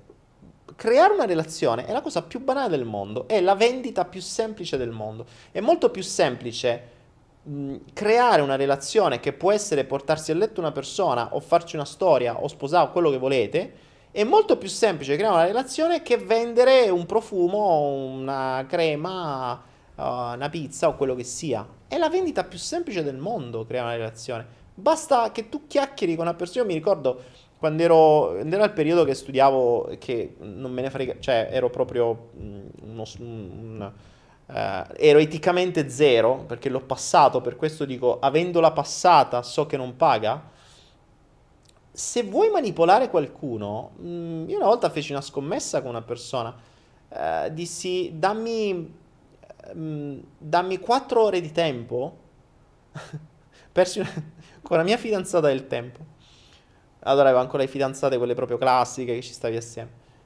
e, mh, mm, conosciuta in chat tra l'altro, incontrata il giorno dopo, eh? cioè, e lei mi disse no vabbè ma tu mi hai incontrato perché eh, perché io ero predisposta di qua di là. Ho fatto, guarda, no, non è così. Eh, attenzione, era il periodo in cui io mangiavo PNL comunicazione come se niente fosse, quindi ero proprio nel top della sperimentazione e iniziavo a giocare su questo perché sfigato fino a 21 anni iniziavo ad avere un potere in mano, lo utilizzavo, quindi ripeto, io non nascondo il mio passato, so di essere stato una merda e, e, e so che ho pagato per questo e ho imparato da quello. E feci Uh, feci, feci, questa scommessa. Ho detto, guarda, facciamo così. Internet era ancora molto lento. Ho detto, dammi una linea internet, dammi una chat, dammi 4 ore e io ti gioco quello, scommettiamo quello che vuoi, che io entro 4 ore e una chat che parliamo di Mirk, quindi addirittura le vecchie chat testuali dove neanche guardavi la persona, era tutto a fiducia. E c'era anche pochissima gente. 4 ore, la mia sfida era che avrei conosciuto, avrei avuto almeno, mm, cos'era? Uh, almeno quattro numeri di telefono, quattro appuntamenti e una il giorno dopo me la sarei portata a letto. Questa fu la mia sfida. Lei mi disse, Sahaha, non ci credo, non ci credo. Indovinate un po'? Quattro ore, giornata, il giorno dopo uscito, portata a letto. Ovviamente ci siamo lasciati. Ma me l'ha sfidato lei, eh. Cioè, eh, io non è che ho detto, te dici così, io ti dico che non è così. Ti dico che è tutto abbastanza semplice se lo conosci, non ci vuole tanto, è una vendita. Basta conoscere i bisogni di una persona, fai leva su quelli, l'hai incartata, cioè gli hai messo un, gu- un guinzaglio. Questo vale sia per le donne che per gli uomini. Cioè è semplicissimo, soprattutto quando sai poi come funzionano i bisogni. Cioè, eh, basta, basta, parlare con una persona, basta farti raccontare quattro cagate per capire quali sono i suoi bisogni. A quel punto fai leva su quella lì e basta, hai vinto. Cioè, ci vuole un attimo. Cioè, ci vuole veramente un attimo. Uh, io vedo corsi di seduzione che si vendono a migliaia di euro dove raccontano delle corbellerie pazzesche, ma veramente ridicole. Quando poi potrebbe essere molto più semplice se lo vuoi fare in maniera non etica. Infatti, io volevo fare un corso di contro. Anzi, tra l'altro, Flavia, se ci sei io voglio, è da una vita che io voglio fare un corso di controseduzione, cioè proprio l'esatto opposto della seduzione, che è una seduzione etica, per cui dove non vai a, mh, mm, non vai a fare leva in maniera negativa, cioè non, insomma vorrei fare una cosa figa su questo, perché veramente vedo delle robe in giro, vedo tante coppie finte, tante coppie che non si parlano, tante coppie che stanno lì per... per uh, per bisogno, per, uh, perché non hanno il coraggio, perché... Pff, cioè, t- tante cose finte in giro, che non, non pagano a livello relazionale. Non pagano a livello relazionale, soprattutto creano stress. Non ci dimentichiamo che le due fonti di stress, ma, le tre fonti di stress maggiori, ma che in realtà una è una concausa, le due fonti di stress maggiori nella vita sono le relazioni e il denaro. Queste poi creano le malattie che diventano la terza fonte di stress. Quindi mh, eh, capiamo che relazioni e denaro, che poi spesso sono correlate, eh, sapete quante relazioni si fanno per denaro? C'è gente che cerca soltanto quelli con i soldi perché magari ha bisogno di fare soldi subito. Uff, ma quanti ne trovate? Io ero uno di quelli che più soldi avevo, più relazioni avevo. Ma che relazioni? No, non con le persone finte, di più. Ma di più. Di più. Ragazzi, eh, anzi vi dirò, meno soldi ci avete, più le relazioni forse sono, sono sincere. Perché se dimostrate di avere denaro, mm, siete finiti. Cioè, non saprete mai chi avete vicino. È, è davvero difficile, veramente difficile. Comunque, vabbè. Uh, vediamo un po' chi è sta Flavia, dicono. Ragazzi, Flavia la conoscete. Eccola qua, è meravigliosa quando vuoi, Flavia. Flavia, ragioniamoci, perché potrebbe essere carino fare... Potremmo anche farlo dal vivo un giorno. Io ho una vita che ho, sempre avuto questo, questo, pallino di fare un corso di seduzione, di controseduzione con una trainer donna dal vivo, eh, in un modo particolare. Ci ho girato un sacco di volte attorno, non ci sono mai riuscito. Eh, sarebbe stato carino. Ma sì, ma ragazzi, ricordatevi che... Mm, cioè, entrare nel corpo di una persona è la cosa più facile del mondo entrare nella mente di una persona è la cosa più difficile del mondo. Entrare nella mente di una persona, cioè penetrare la mente di una persona, quella è, è la vera seduzione. Il corpo è un attimo, il corpo ve lo danno appena uscite, sia uomini che donne. La mente no, perché non, non la conoscono manco loro. Dare qualcosa che non si conosce e di cui si ha paura, anzi, normalmente la mente è quella che viene nascosta dal corpo. Ricordatevi che quanto più in genere mostrano il corpo o, o comunque distraggono con quello che c'è fuori, tanto meno vogliono che tu entri nella testa. Ma perché hanno paura loro per primi ad entrare nella testa? Io ero il primo, eh? Quanto più mostravo fuori, tanto meno volevo mostrare dentro. Cioè, io dimostravo i miei denari, i miei soldi, la mia vita, la mia villa, la, eh, i divertimenti, le feste, ma non mi entra dentro la testa, non mi chiede niente perché lì è tabù. Eh, oggi so io che ve la racconto senza, senza problemi e limiti, ma perché la conosco, la conosco. La conosco strada facendo perché poi cose le scopro giorno dopo giorno. Ah, la mia è una continua ricerca, la mia più che una ricerca della felicità è una ricerca della conoscenza di me stesso, che è un casino che non finisci mai di scoprire. Da un 30 anni che ci sto lavorando, cacchio della mia testa scopro robe tutti i giorni. Oh, vediamo, vediamo. Chi è? Stefano Ricciardi, vorrei tanto comunicare con lui. Chi è sto lui? Oh? Di chi parli? Lui, dagli un nome a sto lui. Ma non è una credenza limitante più soldi, meno relazioni vere?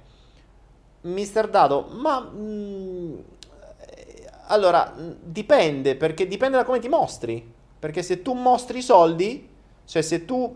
Eh, mm, sai cosa? Il vero ricco non lo mostra, ok?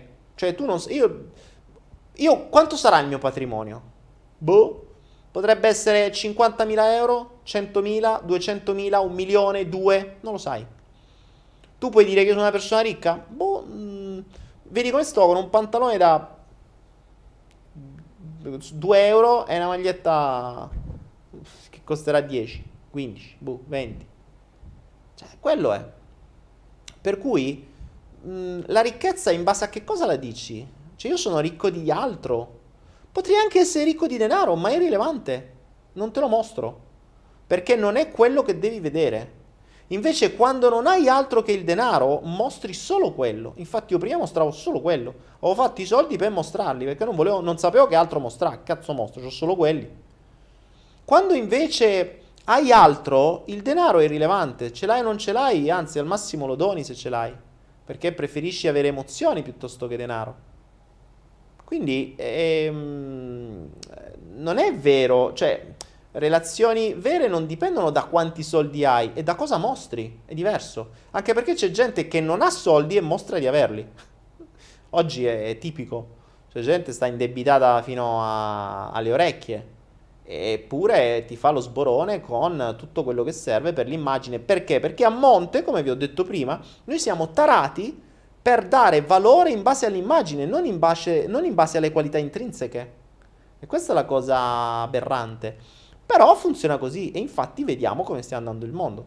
Cioè un ammasso di pecore, guidabili e manipolabili come vogliono, li fanno giocare con un po' di, di piaceri effimeri e sono tutti contenti così. Basta che mangiano, basta che si drogano, basta che trombano, basta che guardano la televisione e che non rompono le palle. E poi quando ti dicono vota questo qua, manco vanno a votare perché tanto che gli frega pane e circo ce l'hanno e va bene così. E loro continuano a fare le loro porcate, distruggendo un mondo, sfruttando tre quarti della popolazione mondiale per il benessere di quelli, quei quattro gatti che hanno bisogno eh, delle macchine, dei Rolex e compagni, eccetera.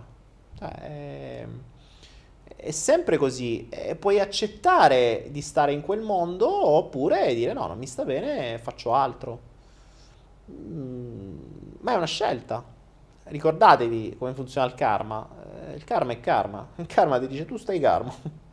stai calmo e sereno che prima o poi tutto ti ritorna indietro. Stai, campi- stai tranquillo, stai calmo.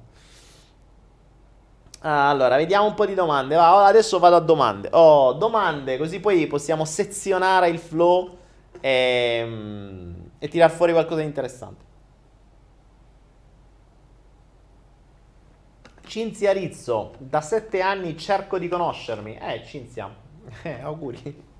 Io so 30 anni che cerco di conoscermi. Piano piano qualcosa la conosco. Prisca, dico la tua, la mia che? Non so di cosa parlate. Cinzia, comincia a non fare paragoni con gli altri. È una perdita di tempo.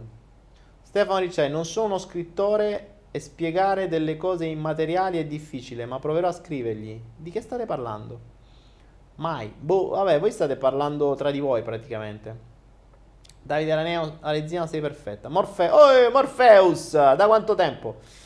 Daniele, la PNL una volta studiata sta a noi decidere come utilizzarla. Eh sì, Morpheus, è una delle cose che io dico subito nei, nei corsi, sia in quelli online sia in quelli che facevo dal vivo. La PNL è una serie di strumenti pesantissimi, cioè è, è, un, è una... È una um, eh, sono... Torniamo al solito discorso. Eh, chi ha inventato la fusione nucleare l'ha inventata perché aveva un fine positivo. Voleva dare energia a tutto il mondo. Vai a dire che poi è stata usata per fare bomba atomica. Cioè, lo stesso strumento, la fusione, può dare energia a tutto il mondo oppure può distruggere tutto il mondo. Lo strumento, in quanto tale, non è né buono né cattivo. Cioè, uh, questo accendino, puoi dire che è buono o cattivo? È un accendino, fa del fuoco. Ora, con questo io ci posso accendere l'incenso, questo qua, che mo già che ci siamo lo accendiamo. Posso accenderci un incenso e avere un odore dentro casa e un briciolo di purificazione. Oppure posso affogare una foresta e distruggere ettari e ettari e ettari di terra. Possiamo dire che l'accendino è sbagliato? Possiamo dire che l'accendino è cattivo? No, l'accendino è uno strumento, fa questo. Quindi la PNL è uno strumento, uno strumento assolutamente indispensabile, o meglio, una serie di strumenti estremamente indispensabili per la comunicazione. Poi se tu li usi per lavorare su te stesso e comunicare meglio con le tue parti interiori, interiori o le usi per manipolare il mondo e trombarti il mondo come facevo io quando ero piccolo, oppure vendere quello che ti pare quando, come facevo io quando ero piccolo, perché io così ho fatto con la PNL, appena l'ho avuta tra le mani ho soddisfatto tutti i miei bisogni egoici, trombate più, tutte le relazioni e manipolazione a fine di vendita. Ero diventato un mostro. Certo, ottieni tutti i risultati che vuoi. Ho iniziato a 21, a 24 anni ero miliardario, ero pieno di donne, ero pieno di soldi. Che, ci ho messo? Grazie a che? PNL. Cioè, è un attimo, eh, quando capisci come funziona. Quando vi dicevo prima, è un attimo entrare nel corpo, è difficile entrare nella mente. Ora, la PNL ti fa entrare nella mente, ma pesantemente. Ti dà le chiavi per entrare nelle menti delle persone, ma anche nella tua. Quindi se la usi per la tua cresci, se la usi verso gli altri per non crescere tu, ma per soddisfare i tuoi bisogni, cazzi tuoi. Però, eh, ragazzi, io per mia esperienza personale, il karma, con karma, ma torna. Ci ha messo 8-10 anni, ma mi è tornato tutto indietro. Tutto. Cioè, io a 30 anni, lo sapete, no? Ho perso tutto, stavo nella merda, ma pesantemente. Proprio, ho, ho, sono partito da... Anzi, perché quando parti da zero e, eh, sai, sei abituato a stare a zero, bene. Ma quando parti da zero, sei arrivato a 100 e ritorni a zero, eh, che è dura, eh? Che quando ti abitui a uno stile di vita, perdere tutto è molto più duro. Molto più duro. Per la botta è stata molto grande. Ed è meno male, ringrazio perché ho avuto una botta del genere, mi sono ammalato. Anzi, mi ha guarito quella roba lì. Mi ha guarito mentalmente, mi ha guarito fisicamente, mi ha guarito tutto. È stato un annetto di, di crisi, poi sono ripartito alla grande, ma con delle consapevolezze completamente diverse. Completamente diverse. Per cui, attenzione. Daniele Aneo dice, la, insomma, la PNL dà le chiavi per chiavare. Ma sì, vabbè, ma se vuoi sì, ma Davide, cioè, dai Ve, ve l'ho detto, il sesso è, è l'ultimo dei problemi, mm, è proprio l'ultimo dei problemi, tanto che dopo un po' ti stufa pure, cioè quando ne hai troppo ti stufa pure.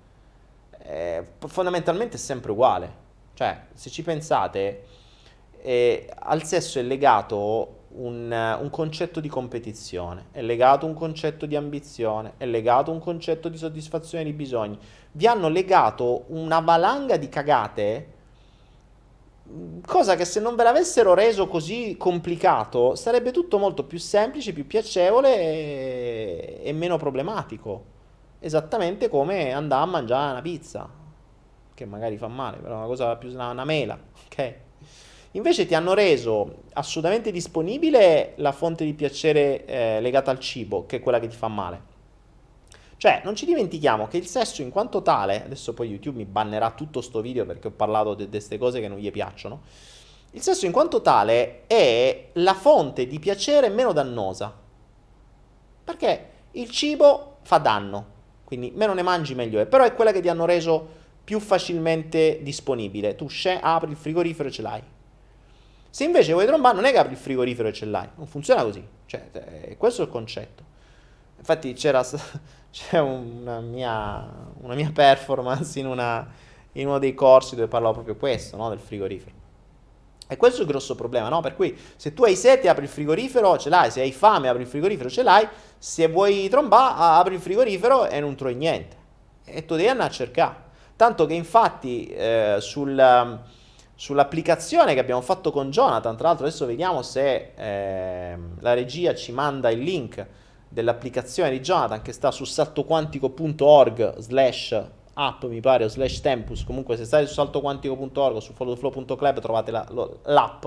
Abbiamo fatto quest'app che vi monitora come utilizzate il vostro tempo per capire quali sono le vostre priorità. E tra le varie priorità abbiamo messo sì il sesso ma anche la ricerca sesso perché non ci dimentichiamo che il tempo dedicato alla ricerca sesso è ben maggiore del sesso in quanto tale. E questa è un'altra assurdità. Cioè, pensate quanto tempo si perde a fare la ricerca. E come disse, io dovessi perdere tutto questo tempo per trovare da mangiare, mia, ero diventato breadiano da mo'. Cioè, pensate io adesso ho fame, che poi è quello che succede per gli animali, no? Se il leone ha fame, comincia a cercare il cibo. Esso deve andare a cercare, deve chiapparlo, se riesce a correre più veloce della gazzella, quella sera magna, se la gazzella riesce a, corre, a correre più veloce del leone, il leone quella sera non magna e quindi la ricerca del cibo passa al giorno dopo e resta in bianco. Eh, immaginate se avessimo lo stesso problema col cibo, quanto sarebbe più difficile. Cioè, immaginate un mondo in cui, ma questa è bella, eh. Immaginate un mondo in cui il sesso fosse disponibile ovunque, cioè tu hai tromba e c'hai chiunque, dove vai vai te lo danno, scegli senza problemi, cioè vai giù, esci da casa oppure dentro casa, c'hai quello che ti pare e scegli. Ma quando c'hai fame, tu devi andare a cercare. Vuoi la mela? Vatti a trovare il campo di mele. Vai, forza. Te vuoi mangiare maiale? Vatti a trovare maiale, ammazzatelo e magnatelo. Vai. Avr- saremmo nel, nel, punto in cui tromberebbe quasi più nessuno, perché mh, or- quello ormai ce l'hai, ma staresti tutto il tempo a cercare mele, a cercare da mangiare. Perché tanto poi il bisogno di cibo sarebbe diventato, diventerebbe quello maggiore. E quindi tutto il tempo tu lo dedichi alla ricerca cibo. Invece che ci hanno fatto? Ci hanno dato il cibo sempre e così tu perdi tutto il tempo alla ricerca di quell'altro. Del sesso e poi alla ricerca della felicità col lavoro. Dai, raga. Ma come siamo conciati? Ma come ci hanno conciato? Il, il, mondo, la scuola ci ha convinto che questo è il mondo migliore possibile, ma è la più grande baggianata che ci passano nella scuola. La scuola esiste praticamente per dirci questo. Tra l'altro ho scoperto, eccolo lì, Tempus Fugit che possiamo scaricare. Ehm, la, cosa ha, la cosa che mi ha sconvolto, tra l'altro, ho scoperto una cosa l'altro giorno che mi è stata detta, sono rimasto letteralmente sconvolto, non sapevo. Cioè, oggi, da, praticamente non so da quanti anni, i bambini dall'asilo fanno anche il pomeriggio. Cioè, praticamente dall'asilo alle elementari, alle medie, alle superiori, i bambini vengono da subito addestrati a essere portati da un'altra parte fuori dalla famiglia a lavorare mattina e pomeriggio ai comandi di qualcuno e fare compiti che ti vengono dati da qualcuno, dove sarai giudicato in base a quello che farai, dove sarai messo in competizione con gli altri, dove se aiuti è peggio, invece lo devi tenere per te quello che sai fare, lo devi usare solo te in maniera furba, e questo ti viene insegnato a scuola. Ma è... cioè, te lo insegnano da quando sei all'asilo. È ovvio che tu dopo con... non fai altro che continuare la stessa cosa. Sei abituato a svegliarti alle 7, a tornare la sera a casa. Hai finito la scuola, ti svegli alle 7 e torni a casa. E, cerchi... e ricercherai subito, appena esci da scuola, di fare la stessa cosa. Cioè, trovi un lavoro che fai la stessa cosa. Non ti viene insegnato nient'altro. Nient'altro. È pazzesco. Buzz Boo dice che ne pensi della manipolazione di Life 120? Non so neanche cosa sia Life 120. Che roba è? Stefano Ricciardi dice più facile trovare il sesso che cibo. Ma magari fosse così. Eh, saremmo tutti magri, saremmo molto più sani e, e sarebbe tutto più semplice. Nell'ultimo Hypnoflow alla domanda chi dovrei allontanare, la risposta che mi è arrivata è la mia famiglia. Questo mi fa male. Eh Giulia, eh, che te devo dire? Eh, di, chiedilo alla tua parte profonda per quale motivo, però insomma non, non mi sembra così difficile. Non credo che ti farà male, ma non credo che ti abbia colta alla sprovvista questa risposta, perché bene o male le cose le sappiamo sempre. Allora, eh, che ne pensi della manipolazione di Live 120? Non so cosa sia. Vediamo un po'. Per farsi una ripassata di PNL, che consigli su Anaera o vecchi video salto quantico? L'Assendro di Bella, eh, per farsi una ripassata di PNL, il practitioner e il master di PNL. Trovi tutti e due, li trovi... Li trovi... Basta cerchi PNL, trovi il mio practitioner e il mio master. Tra l'altro, il master lo trovate anche su Idilia all'asta a partire da un euro, che costa 2 lire.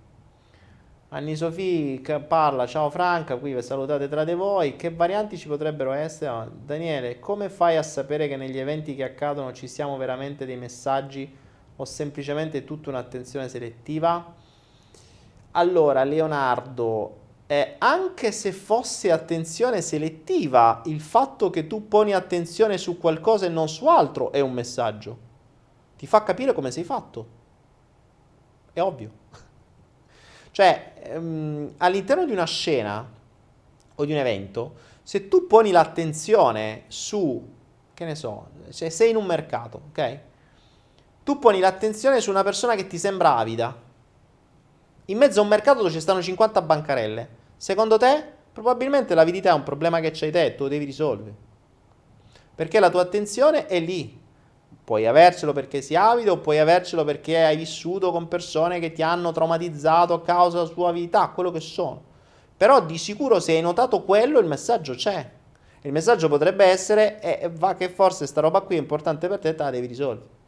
Invece un altro potrebbe notare, che ne so, sempre nello stesso mercato, la signora che ti vende i bomboloni e che è incinta al nono mese e che sta ancora lì a lavorare. Dici, uh, povera questa qui, vedi un po' che sta lavorando in queste condizioni. E se nello stesso mercato ognuno vedrebbe, st- vedrebbe cose completamente diverse e per ognuno ci sarebbe un messaggio. Per ognuno ci sarebbe un messaggio.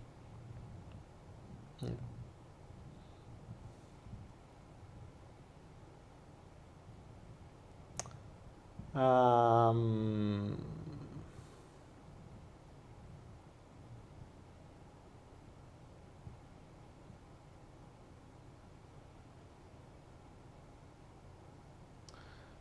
allora, Mr. Green dice non c'è più rispetto per i bambini, orari, scuola, vaccini. Ma Mr. Green, sì, non c'è più rispetto per i bambini, vero, però attenzione, attenzione, ma perché si è arrivati a sto livello? Cioè, chi è che ha spinto le scuole gli asili a tenersi i bambini pure il pomeriggio? Se non gli stessi genitori che si volevano levare i coglioni. Eh, cioè, oh, alla fine il bambino è un problema per la maggior parte dei genitori. Guardate la ricerca della felicità, il bambino quanto era un problema per i genitori. Valla a prendere uno, valla a prendere uno, io devo uscire al lavoro, devo fare, devo dire, devo cosa. Cioè, il bambino si sente un pacco, lo lascio lì, poi lo devo lasciare là, poi devo andare a pre, oddio non posso. Cioè, è un casino. Allora, se tu togli il bambino dalle palle ai genitori, permetti ai genitori di lavorare di più, perché prima la mamma stava a casa e il padre lavorava, adesso non gliela fanno più perché con tutte le porcate che hanno fatto Euro e compagni, che forse ci siamo dimenticati come ci hanno depauperati del 50% del nostro capitale, se non sapete che vuol dire depauperati, vuol dire impoveriti con la cagata dell'euro, perché l'euro ci ha letteralmente ridotto della metà tutti i nostri patrimoni, quindi prima avevamo un potere d'acquisto, dopo abbiamo avuto la metà di quel potere d'acquisto. E, e così sono stati costretti anche le donne a dover lavorare, o comunque le madri, quello che era. A quel punto, come fa una madre a lavorare a tempo pieno se ha un figlio da curare? Te lo lasciamo all'asilo al pomeriggio, a scuola al pomeriggio, il coso al pomeriggio e via. Poi quando esce lo portiamo a catechismo, lo portiamo a calcetto, lo portiamo a danza. Basta che te lo leviamo dai coglioni. Quando torna a casa gli dai un iPad finché non lo stronchi e va a dormire. Tra l'altro, a proposito, eh, me l'ho dimenticato. Sulle i, sulle info, trovate il gioco per bambini creato da mamma Deborah adesso la regia prontamente ce lo manderà anche in link uh, qui nella, nella, chat. Mamma Deborah, di cui Deborah Mariscalco, che, eh, con cui abbiamo fatto un, um, um, una digressione quando sono stato da lei a Milano, la trovate nel, nei miei videoblog, cercate credo vblog di Daniele Penna, lo trovate sulla, sulle mie playlist c'è questa chiacchierata che ci facciamo Mamma Deborah dove io mh, spiego un progetto che deve ancora partire, che è veramente grande, adesso sto cercando di sistemare alcune cose e poi dopo a ruota sarà subito quello ed è uno dei miei sogni quello lì. Per cui cercherò persone, cercheremo fondi, è una roba molto grande, non so se mai riuscirò a realizzarla e non so se mai sarà accettata dal pubblico perché è veramente complicata. Eh, però presuppone che appunto i genitori facciano qualcosa con i figli, perché se i genitori non dedicano tempo ai figli, non hanno tempo con i figli, e allora ah, arrangiatele. Ecco, c'è questo gioco gratuito che appena la regia ci ha mandato, eh, che appunto si chiama Il mio viaggio. È un gioco creato da mamma Deborah che lei usa per giocare con i suoi figli. Molto semplice è gratuito, lo stampate, avete il tabellone che vi stampate, ci sono le istruzioni, tutto tutto molto semplice. Quindi se andate su anaera.net adesso in home page la trovate subito e tra i primi trovate gioco per bambini il mio viaggio e andate lì, lo prendete gratuito, poi vi arriva tutto su, nel vostro pannello di controllo di Anaera, c'è tutto il materiale da scaricare, i, le cose da stampare, il pannello, le istruzioni, il libro, insomma c'è tutto. Deborah ha fatto veramente un gran lavoro, se ci sei Deborah grazie, continua così, anzi se ti vengono altre idee sfornale sempre, che è sempre un piacere poterle pubblicare. Quindi andate nella i qui sopra nella scheda e trovate anche il gioco per bambini, il mio viaggio gratuito su Anaera o se siete qua in chat cliccate direttamente lo scoprite. Uh, Lialli dice figo Daniele quando dice le parole difficili tipo depauperati. Eh beh, devo sciorinare un po' di intelligenza. Ogni tanto tiro fuori delle parole per far vedere che sono intelligente. Se no, poi la gente mi pia sempre solo per un giullare. Uno che fa ride, uno che dice un sacco di cazzate. Invece, ogni tanto vi tiro la parola depauperati. Così sembra, dice, eh, depauperati. Io non sapevo manco che voleva dire. Eh. E così vinco la competizione su quelli che non sapevano la parola depauperati. Quindi a, posso ambire a uno stato sociale maggiore e, eh, e, e verrò visto di maggior valore perché ho detto depauperati. Adesso avete imparato anche voi questa parola e quando state nella prossima pizzeria con i vostri amici potete dire eh cacchio questa pizza mi ha proprio depauperato il portafoglio e lì tutti quanti diranno wow che chissà che vorrà dire per non far finta di fare la faccia per, per non fare la faccia degli ignoranti, faranno sì con la testa, ma non avranno capito niente. Poi appena vedrete lì, poi appena avrete detto depauperati, vedrete la gente che improvvisamente sembra che vuole vedere che, che, se qualcuno gli ha scritto sul telefonino, va lì su Google e cerca depauperati. Ah, sì, c'è un depauperati pure a noi. Vedrete, vedrete, usate queste cose. Allora, allora, allora. Prisca, la tua mail non la trovo. Quale mail? Oh. La mia mail è info-danielepenna.com. Come si esce da questa fottuta prigione, dice Morpheus? Con la chiave. Con la chiave si esce dalla prigione, devi trovare la chiave.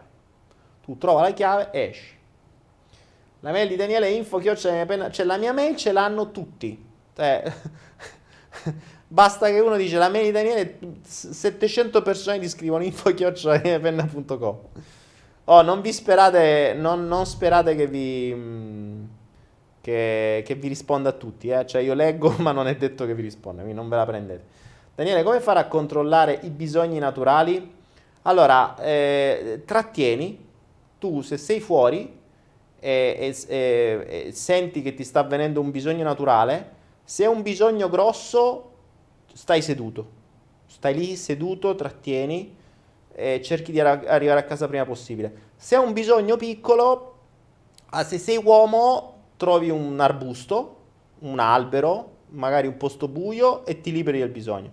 Se sei in giro e non puoi trovare manco un arbusto, se sei donna, esistono delle robe, se trovate, cioè esistono dei cosi che vi permettono di, di soddisfare questi bisogni anche per strada, tipo gli uomini. Se non ce la fate, vi togliete un po' di vergogna anche voi con l'arbusto, o se no, insomma, qualcosa del genere. E qui questo è un, mo- è un modo per trattenere i bisogni. Poi, insomma, ce ne possono essere altri, dei tappi per esempio. Ci sono delle robe che messe in un determinato luogo potrebbero, potrebbero permetterti di, di, di, di trattenere dei bisogni. Però e quelli li trovi su un altro tipo di ambiente. Vabbè, lasciamo perdere queste cose. Ho soddisfatto la domanda come trattenere i propri bisogni?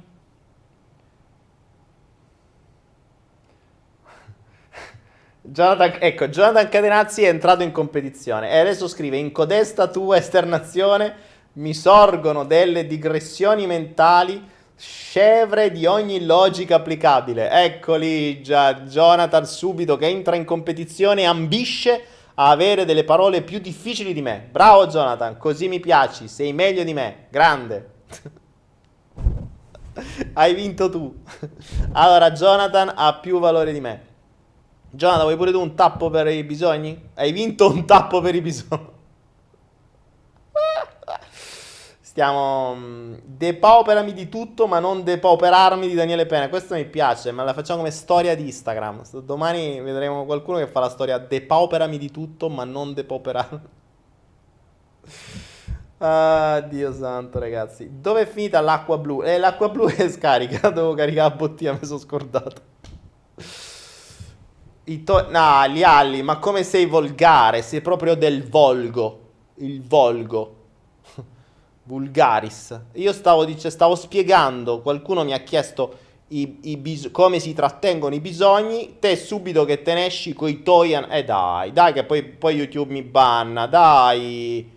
Basta, non mi fate dire queste robe. Che ognuno capisce quello che deve capire. Ognuno prende in base alla propria attenzione selettiva. Chi ha capito che il tappo è desughero, bene. Chi ha capito che è un'altra cosa, e eh, ognuno si fa le sue domande. Oh, ma eh, non lo so, ragazzi, che gente. Ma chi è Lialli? Lialli? Ma io non lo so. Ci vuoi fare pure un disegnino? Non lo so. Eh, per spiegarcelo, visto che si una disegno. Daniele, che cosa ne pensi del transurfing? Ma guarda, io sui trans li lascio agli altri, preferisco ancora le donne. Per adesso, essendoci ancora buona disponibilità di, di, di donne, nel senso che il pianeta sembra che ce ne siano ancora 7-8 a 1 per ogni uomo, poi con tutto appunto sti trans, con sto transurfing, sti, sti trans che surfano un po' ovunque, li trovate che fluida, fluidano ovunque sti trans per cui lasciamoli fluidificare dalle altre parti, lasciamoli surfare dalle altre parti, noi andiamo a donne. Ne abbiamo parlato di transurfing più di una volta, ragazzi. Eh, non mi fate sempre le stesse domande. Dai, guardatevi.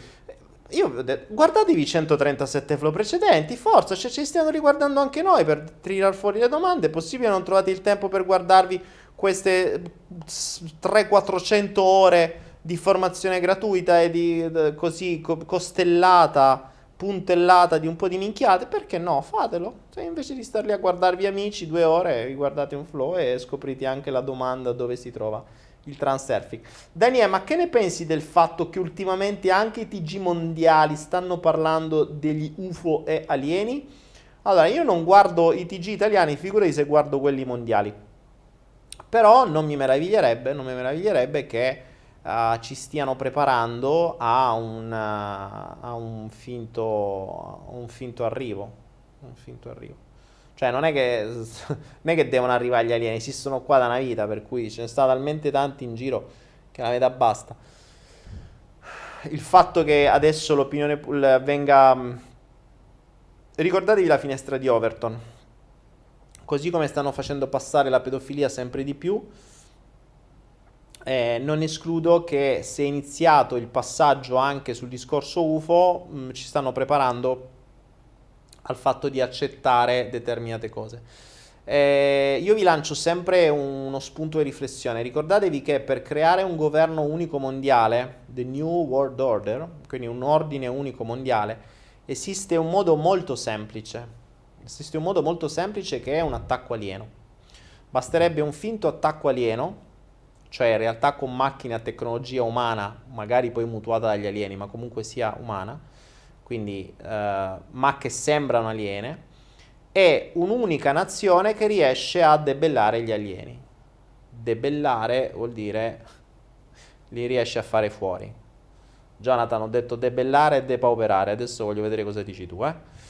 Ehm, a debellare la, la, l'infestazione aliena.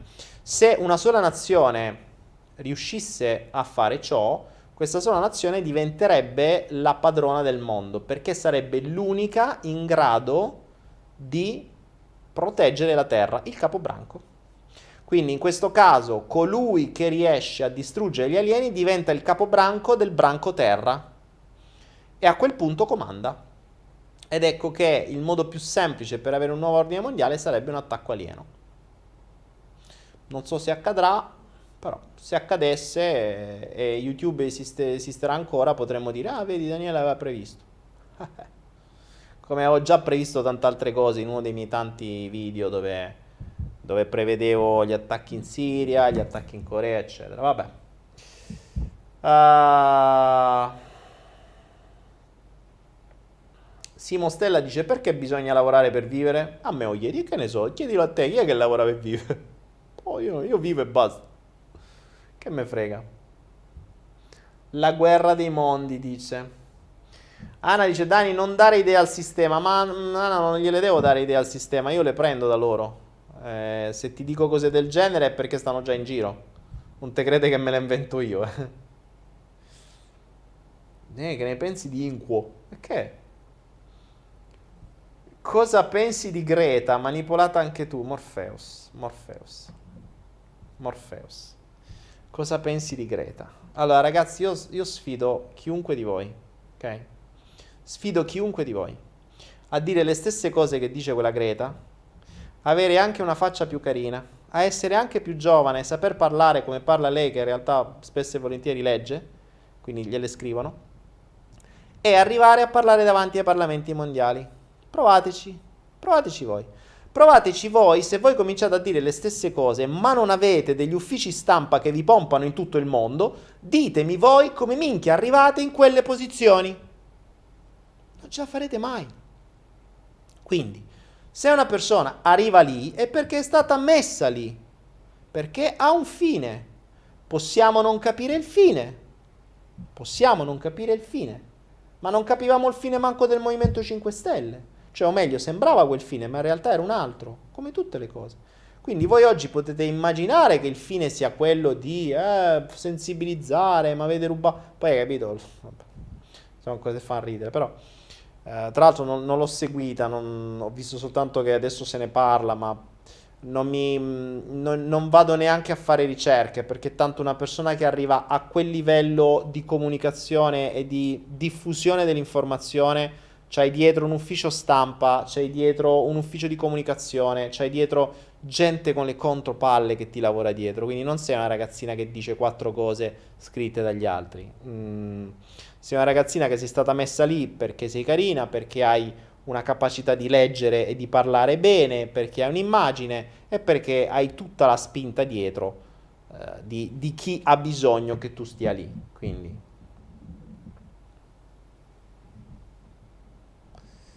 E infatti, appunto, dice Lialli, vedi, dopo i Toy dice Greta se non fosse stata una pupa manipolata manco lo facevano vedere. Dai, appunto. Eh, non, non, è che eh, diventi... Um, cioè, ragazzi, se qualcuno di voi oggi iniziasse a dire le stesse cose che dice Greta, magari anche cose più intelligenti, e facesse un video su YouTube, lo vedrebbero in due. Tu e tua madre. Ok? E forse se su Facebook lo pubblichi arrivi a fare 10, 15, 20 visite. Quindi da lì a essere conosciuto in tutto il mondo non funziona così. Cioè, non è che tu a culo vieni visto. Il a culo non esiste. Cioè, è rarissima una, soprattutto nel mondo d'oggi, che è un mondo basato sulla comunicazione e sull'immagine, è rarissima che una cosa accada per sbaglio, in maniera non controllata. Cioè, un successo incontrollato è molto raro. È molto raro può capitare magari per una canzone, ti è, perché diventa virale, perché eh, qualcuno fa qualcosa, ma un, una persona che venga, cioè che abbia, per un, perché non, non per una minchiata, cioè se fai una cosa divertente puoi diventare virale, ok? Se sei figo puoi diventare virale, se fai vedere tette cool puoi diventare virale, ehm, ma se dici delle cose intelligenti, diventare virale è quasi impossibile.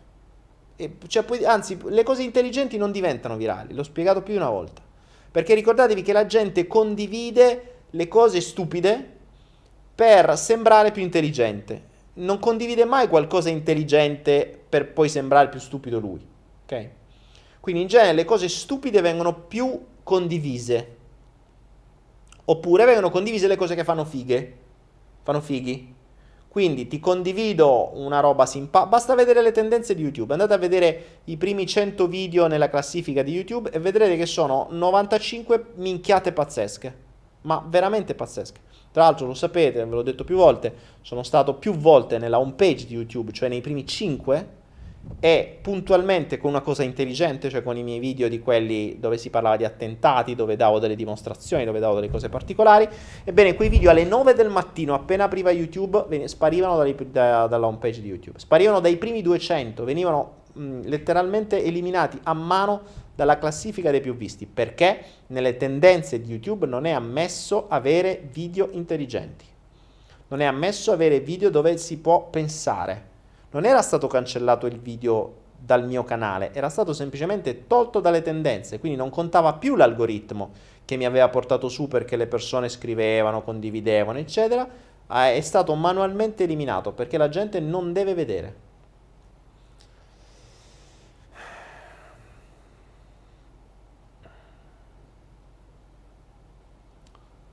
Simone Stefano, cosa ne pensi del 2050 e del punto di non ritorno? Simone, Ste- Simone Serafino, ma non c'è mica bisogno del 2050 per arrivare al punto di non ritorno. Tu sei già ad un punto di non ritorno. Cioè, noi siamo già ad un punto di non ritorno. La, mh, eh, siamo nella, nella, mh, non nella glaciazione, ma siamo, è già attiva il, la, la, la terza autodistruzione. Cioè, noi siamo già in autodistruzione ma la, ci stiamo autodistruggendo da soli. La cosa bella è che l'essere umano si sta autodistruggendo, cioè il sistema che ci ha controllato e che ci ha fatto ingoiare delle cose passo a passo, goccia a goccia, ha fatto tutta una serie di mosse che ha reso le persone sempre più sterili, le nascite sempre minori, le persone sempre più stressate, muoiono sempre prima. Quindi ricordiamoci la, l'obiettivo dei grandi, che è quello di avere una popolazione di un miliardo, meglio ancora 500 milioni. Adesso siamo 7 miliardi, siamo troppi.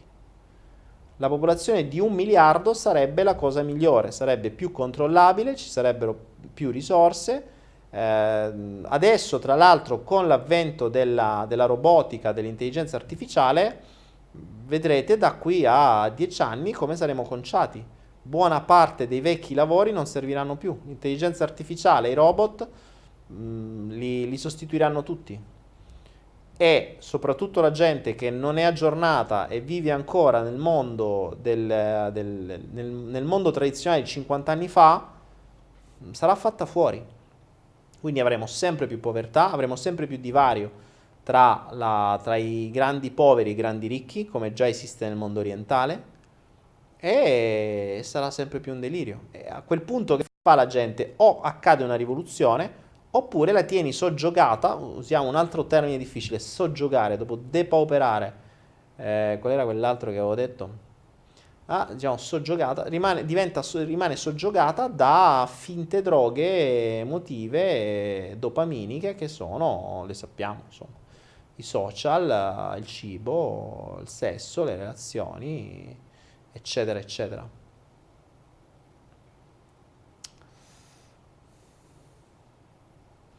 Laura dice: Dani, scusa, mi sono persa gli Hypnoflow. Posso cominciare con quello di giovedì oppure devo cominciare con il primo? No, puoi cominciare tranquillamente con quello di giovedì, non c'è problema. Sono, non sono conseguenziali, puoi fare quello che vuoi. Temo il superamento dei robot sull'essere umano. Elena Marraccone, uh, bah, a me non è lontano. In realtà, per alcune cose, i robot hanno già superato l'umano. L'intelligenza artificiale ha già superato l'umano. Ci sono poche cose che ancora non riesce a fare l'intelligenza artificiale e i robot ma sono poche, sono veramente poche. La capacità di calcolo e la capacità di, mh, di acquisizione dati e il sistema di acquisizione dati che ormai esiste eh, permette all'intelligenza artificiale di sapere molto più di te di quanto tu stesso sai di te. Quindi noi diventeremo sempre più manipolabili. Ho fatto un flow su questo, eh? sulla privacy e su come siamo delle pecore eh, manipolate da un pastore che sa tutto di noi più di noi. Sa tutto di noi. Ricordate che nei server delle grandi aziende hanno mediamente 70.000 nostri dati sensibili, o meglio sensibili, 70.000 nostri dati, dati che possono, o meglio che permettono con una perfezione quasi, mh, mm, uh, quasi chirurgica di definire le nostre personalità le nostre personalità. Quando hanno definito la nostra personalità molto meglio di uno psicologo, perché tu a uno psicologo non gli dai 70.000 dettagli, non gli dai cosa fai con i tuoi amici, dove vai, che cosa è importante, cosa fotografi, che emozioni eh, fotografi, cosa scrivi nei, nei, commenti, cosa commenti agli altri, su cosa metti like. Questa roba qui tu al, allo psicologo non glielo dai, gli racconti quattro cagate che sono la tua maschera. Invece Facebook, YouTube, Google, Amazon hanno le tue preferenze costanti con quello che dici, con quello che ascolti, con quello che vedi, con quello che clicchi, con quello che ti piace, con quello che scrivi, con quello che fai, dove stai, dove vai. Hanno tutto di te. Quindi noi siamo già sotto un controllo devastante. Ricordatevi che Facebook, YouTube, Amazon, Google, le ricerche non sono casuali. Lo stream delle, delle informazioni su Facebook, su Instagram, su tutti i vari social, non sono casuali, sono fatte per voi. Le informazioni vi vengono date affinché voi non possiate mai più uscire dalla vostra gabbia informativa. Quindi se voi siete appassionati di, che ne so, scarpe, palestra, eh, boh, denaro, lusso e cazzate varie, tutto questa gabbia vi viene creata attorno e vi viene data soltanto questo, quindi vi arriverà la pubblicità di Chanel, gli articoli di fare soldi, soldi, soldi, le canzoni che ti dicono soldi, soldi, soldi, che ha vinto Sanremo, e, e tante altre. E, non vi verrà mai fuori la meditazione, lo sciamano indù, perché non rientra tra le vostre preferenze. E quindi non c'è più speranza che voi per sbaglio abbiate un lampo di genio andas- o, o vi, vi venisse qualche dubbio. Insomma, in pratica è, è, come se non esistesse più Ikea, che tu entri per comprare una candela e esci fuori con una cucina mobiliata, perché mentre passi, oh, vedi questo, oh, vedi quell'altro, oh, quella cosa lì che mi serve, oh, vedi che figata, que-", e ti riempi il carrello e tu eri entrato lì per comprare due fiammiferi. Quindi questa cosa qui non esiste più, perché oggi è come se tu entrassi solo in negozi estremamente specializzati. Vuoi fiammiferi? Entri solo nel negozio di fiammiferi, dove puoi scegliere solo fiammiferi. Non è che per sbaglio nel negozio di fiammiferi trovi e bamboline voodoo, no, stanno solo i fiammiferi. Quindi tu compri, esci là, lobotomizzato come un otoma, solo quello. E questa è la nuova realtà, ci viviamo già in questo, eh? ci viviamo già. Quindi state, state allerta perché c'è grossa crisi, c'è grossa crisi. Bene, bene. Ragazzi, sono le 22.25. Diciamo che è fatta una certa. Leggo un po' i vostri commenti, dopodiché vi mando a dormire. Per me la giornata è ancora lunga, ho ancora da combattere con un software che mi ha sminchiato oggi montato il computer nuovo, ci sta ancora facendo smadonnare, devo sistemare il nuovo computer da montaggi, se no non posso darvi tutte le domande, le perle di tutto quello che ci serve. Vediamo. Uh, Daniele, cosa consiglieresti di fare a una persona depressa cronicamente? Cosa consiglierei di fare io? Ma prima di tutto bisogna vedere se quella persona vuole uscire dalla depressione. E secondo di tutto bisogna vedere che cosa accadrebbe se quella persona uscisse, perché ricordiamoci che la depressione è una soluzione, non è un problema. Quindi si chiedesse la depressione che cosa ha risolto. Perché questa è la prima cosa. Anni Sofì dice, ah dipende, dimmi Michael. Ah, vabbè, praticamente qua vi state facendo i cavoli vostri. Anni Sofì che parla con Michael, Michael che parla con Anni Sofì. Morpheus, Daniele, vuoi fare un fumetto su di te con le tue storie a volumi? Morpheus fa, se vuoi fare il fumetto, sì. Se, vabbè, se proponete di fare il fumetto, voi fate quello che volete. Usatemi per fare qualunque cosa possa essere utile al mondo. Chiedetemelo e vi sarà dato. Michael Porco Wise, che secondo me sta cercando di trombarsi anni Sofì. Michael Porco Wise mi sa che ti ha detto male. Bravo, concorso su Greta. Concorso, concorso su Greta. Mo, fammi un concorso su Greta. Sì. Concordo. In un mondo dove i social ti schedano, l'unica via è omettere più informazioni possibili su se stessi. Uh, Pietro, è irrilevante che tu ometta informazioni perché tanto questi qui sono sempre in ascolto. Questi telefoni sono costantemente in ascolto. Quindi puoi omettere tutte le informazioni che vuoi. Questi ascoltano tutti i tuoi discorsi. Uh, Google ascolta. Uh, Google osserva tutto quello che pubblichi, tutto quello che cerchi. Quindi è irrilevante che tu ometti delle informazioni, le informazioni le dai ogni singolo istante, dalla tua posizione, da quanto corri, dal battito del tuo cuore con i tuoi orologini che ti calcolano i cosi, dai passi che fai, da tutto. Cioè dallo stato fisico che metti all'interno di Google Fit e tutte quelle menate là. Capito? Anni Sofì dice che non le interessa il sesso. Eh, vabbè. Ah, qui praticamente stanno cercando di usare la seduzione Cioè uno che cerca un altro, un altro che cerca... Ah, che come state conciati male. Morfeo, eh, no Morpheus, Michael il porco wise. Ecco, tu dovresti essere uno che dovre- dovrebbe imparare un po' di seduzione, perché stai conciato veramente male. Cioè usi degli approcci che ti dai una zappata sulle... da solo. Eh. Daniele, quanti minuti, ore dovremmo utilizzare il telefono e il PC? Morpheus, dipende da quello che ci fai. Io lo uso pure per 24 ore, che c'entra?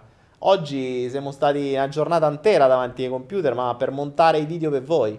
Per montare video gratis per voi, perle, eh, domande, eccetera, eccetera.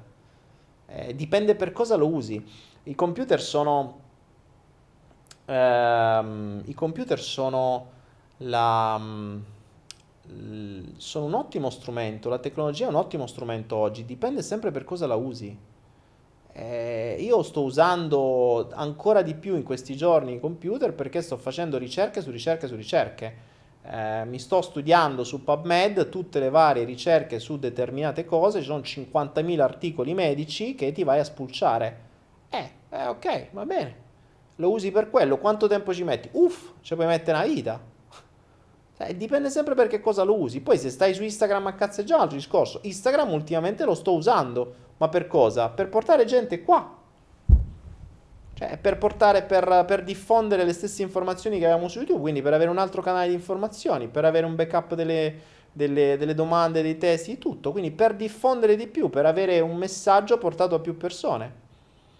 Eh, non è che sto lì a guardare storie degli altri o le cose. Quando mi arrivano storie che, dove vengo condiviso, mi arriva il messaggino, lo ricondivido, ma quello è. Mm, sono, sono cross posting, no? Sono cose utili che portano persone da un account all'altro. Potremmo dire marketing quello. Ok? Dove magari mandi un messaggio positivo, mandi un, un apprezzamento, mandi una, una, una frase, mandi quello che vuoi. Per cui lo puoi, puoi usarlo pure 24 ore al giorno il computer, dipende da come lo usi. DView dice cosa usi per l'editing video? DView io uso Camtasia anche se non è Premiere, Premiere non so usare, è più complesso. Mm, ma mm, Camtasia è molto semplice, mm, ce l'ho originale da una vita, lo conosco da, da Camtasia 1, si chiama Camtasia 9, quindi anzi mi sa che adesso sto per comprare quello nuovo. Uh, vediamo, vediamo. Instagram l'ho disinstallato Alezina. Eh, Alezina, sì, ma infatti Instagram è... Mm, infatti sto cercando di dare un po' di senso a Instagram, che un senso non ce l'ha, perché cercando di pubblicare qualcosa di interessante appunto con video e cose varie, perché veramente c'è una grossa crisi, grossa crisi.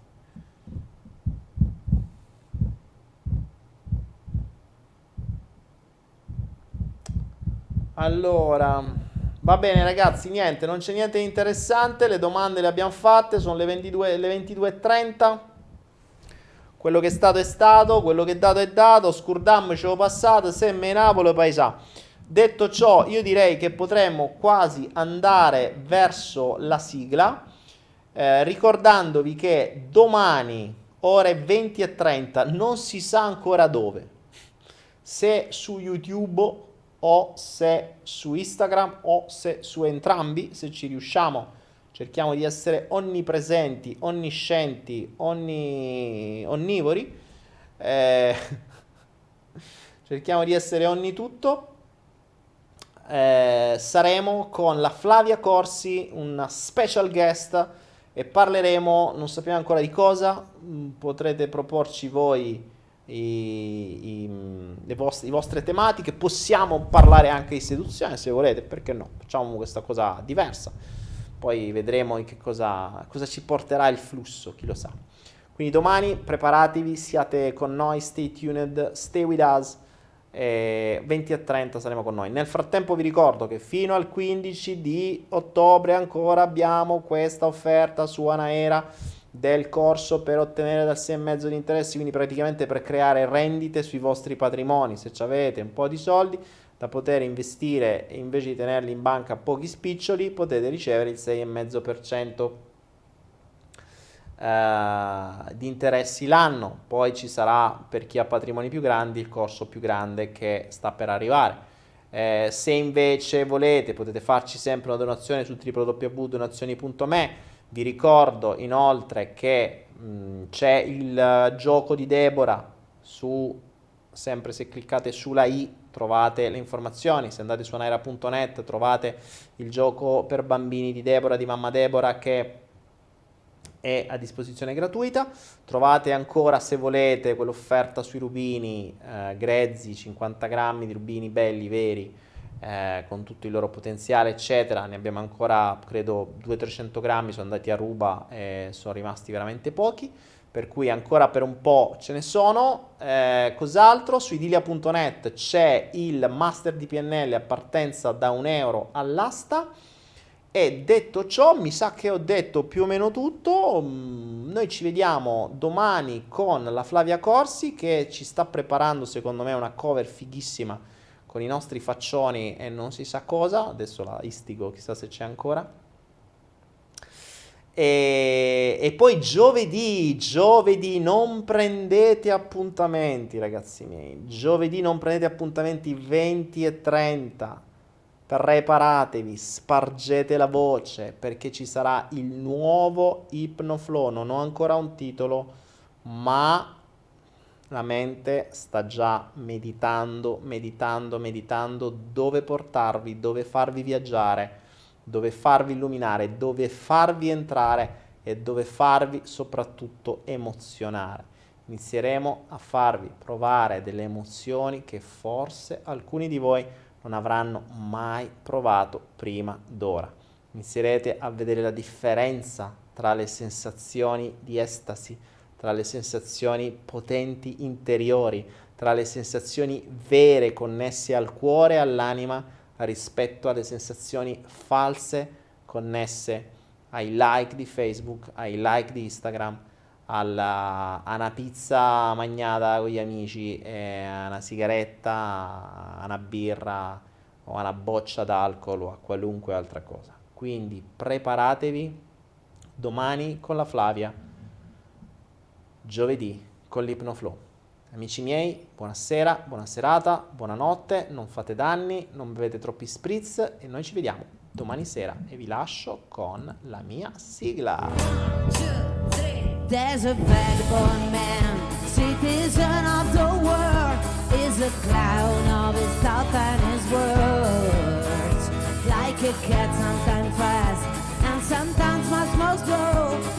song is the flow. He's just doing what he can between reality and his ghost. He's still searching.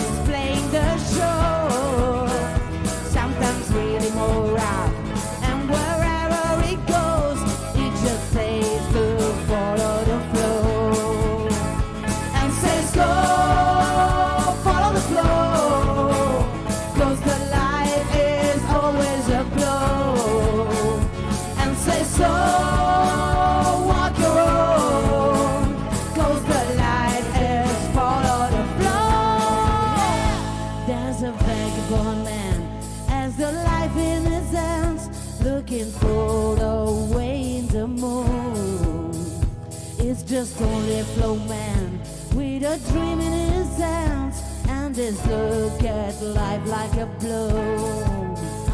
And says go follow the flow.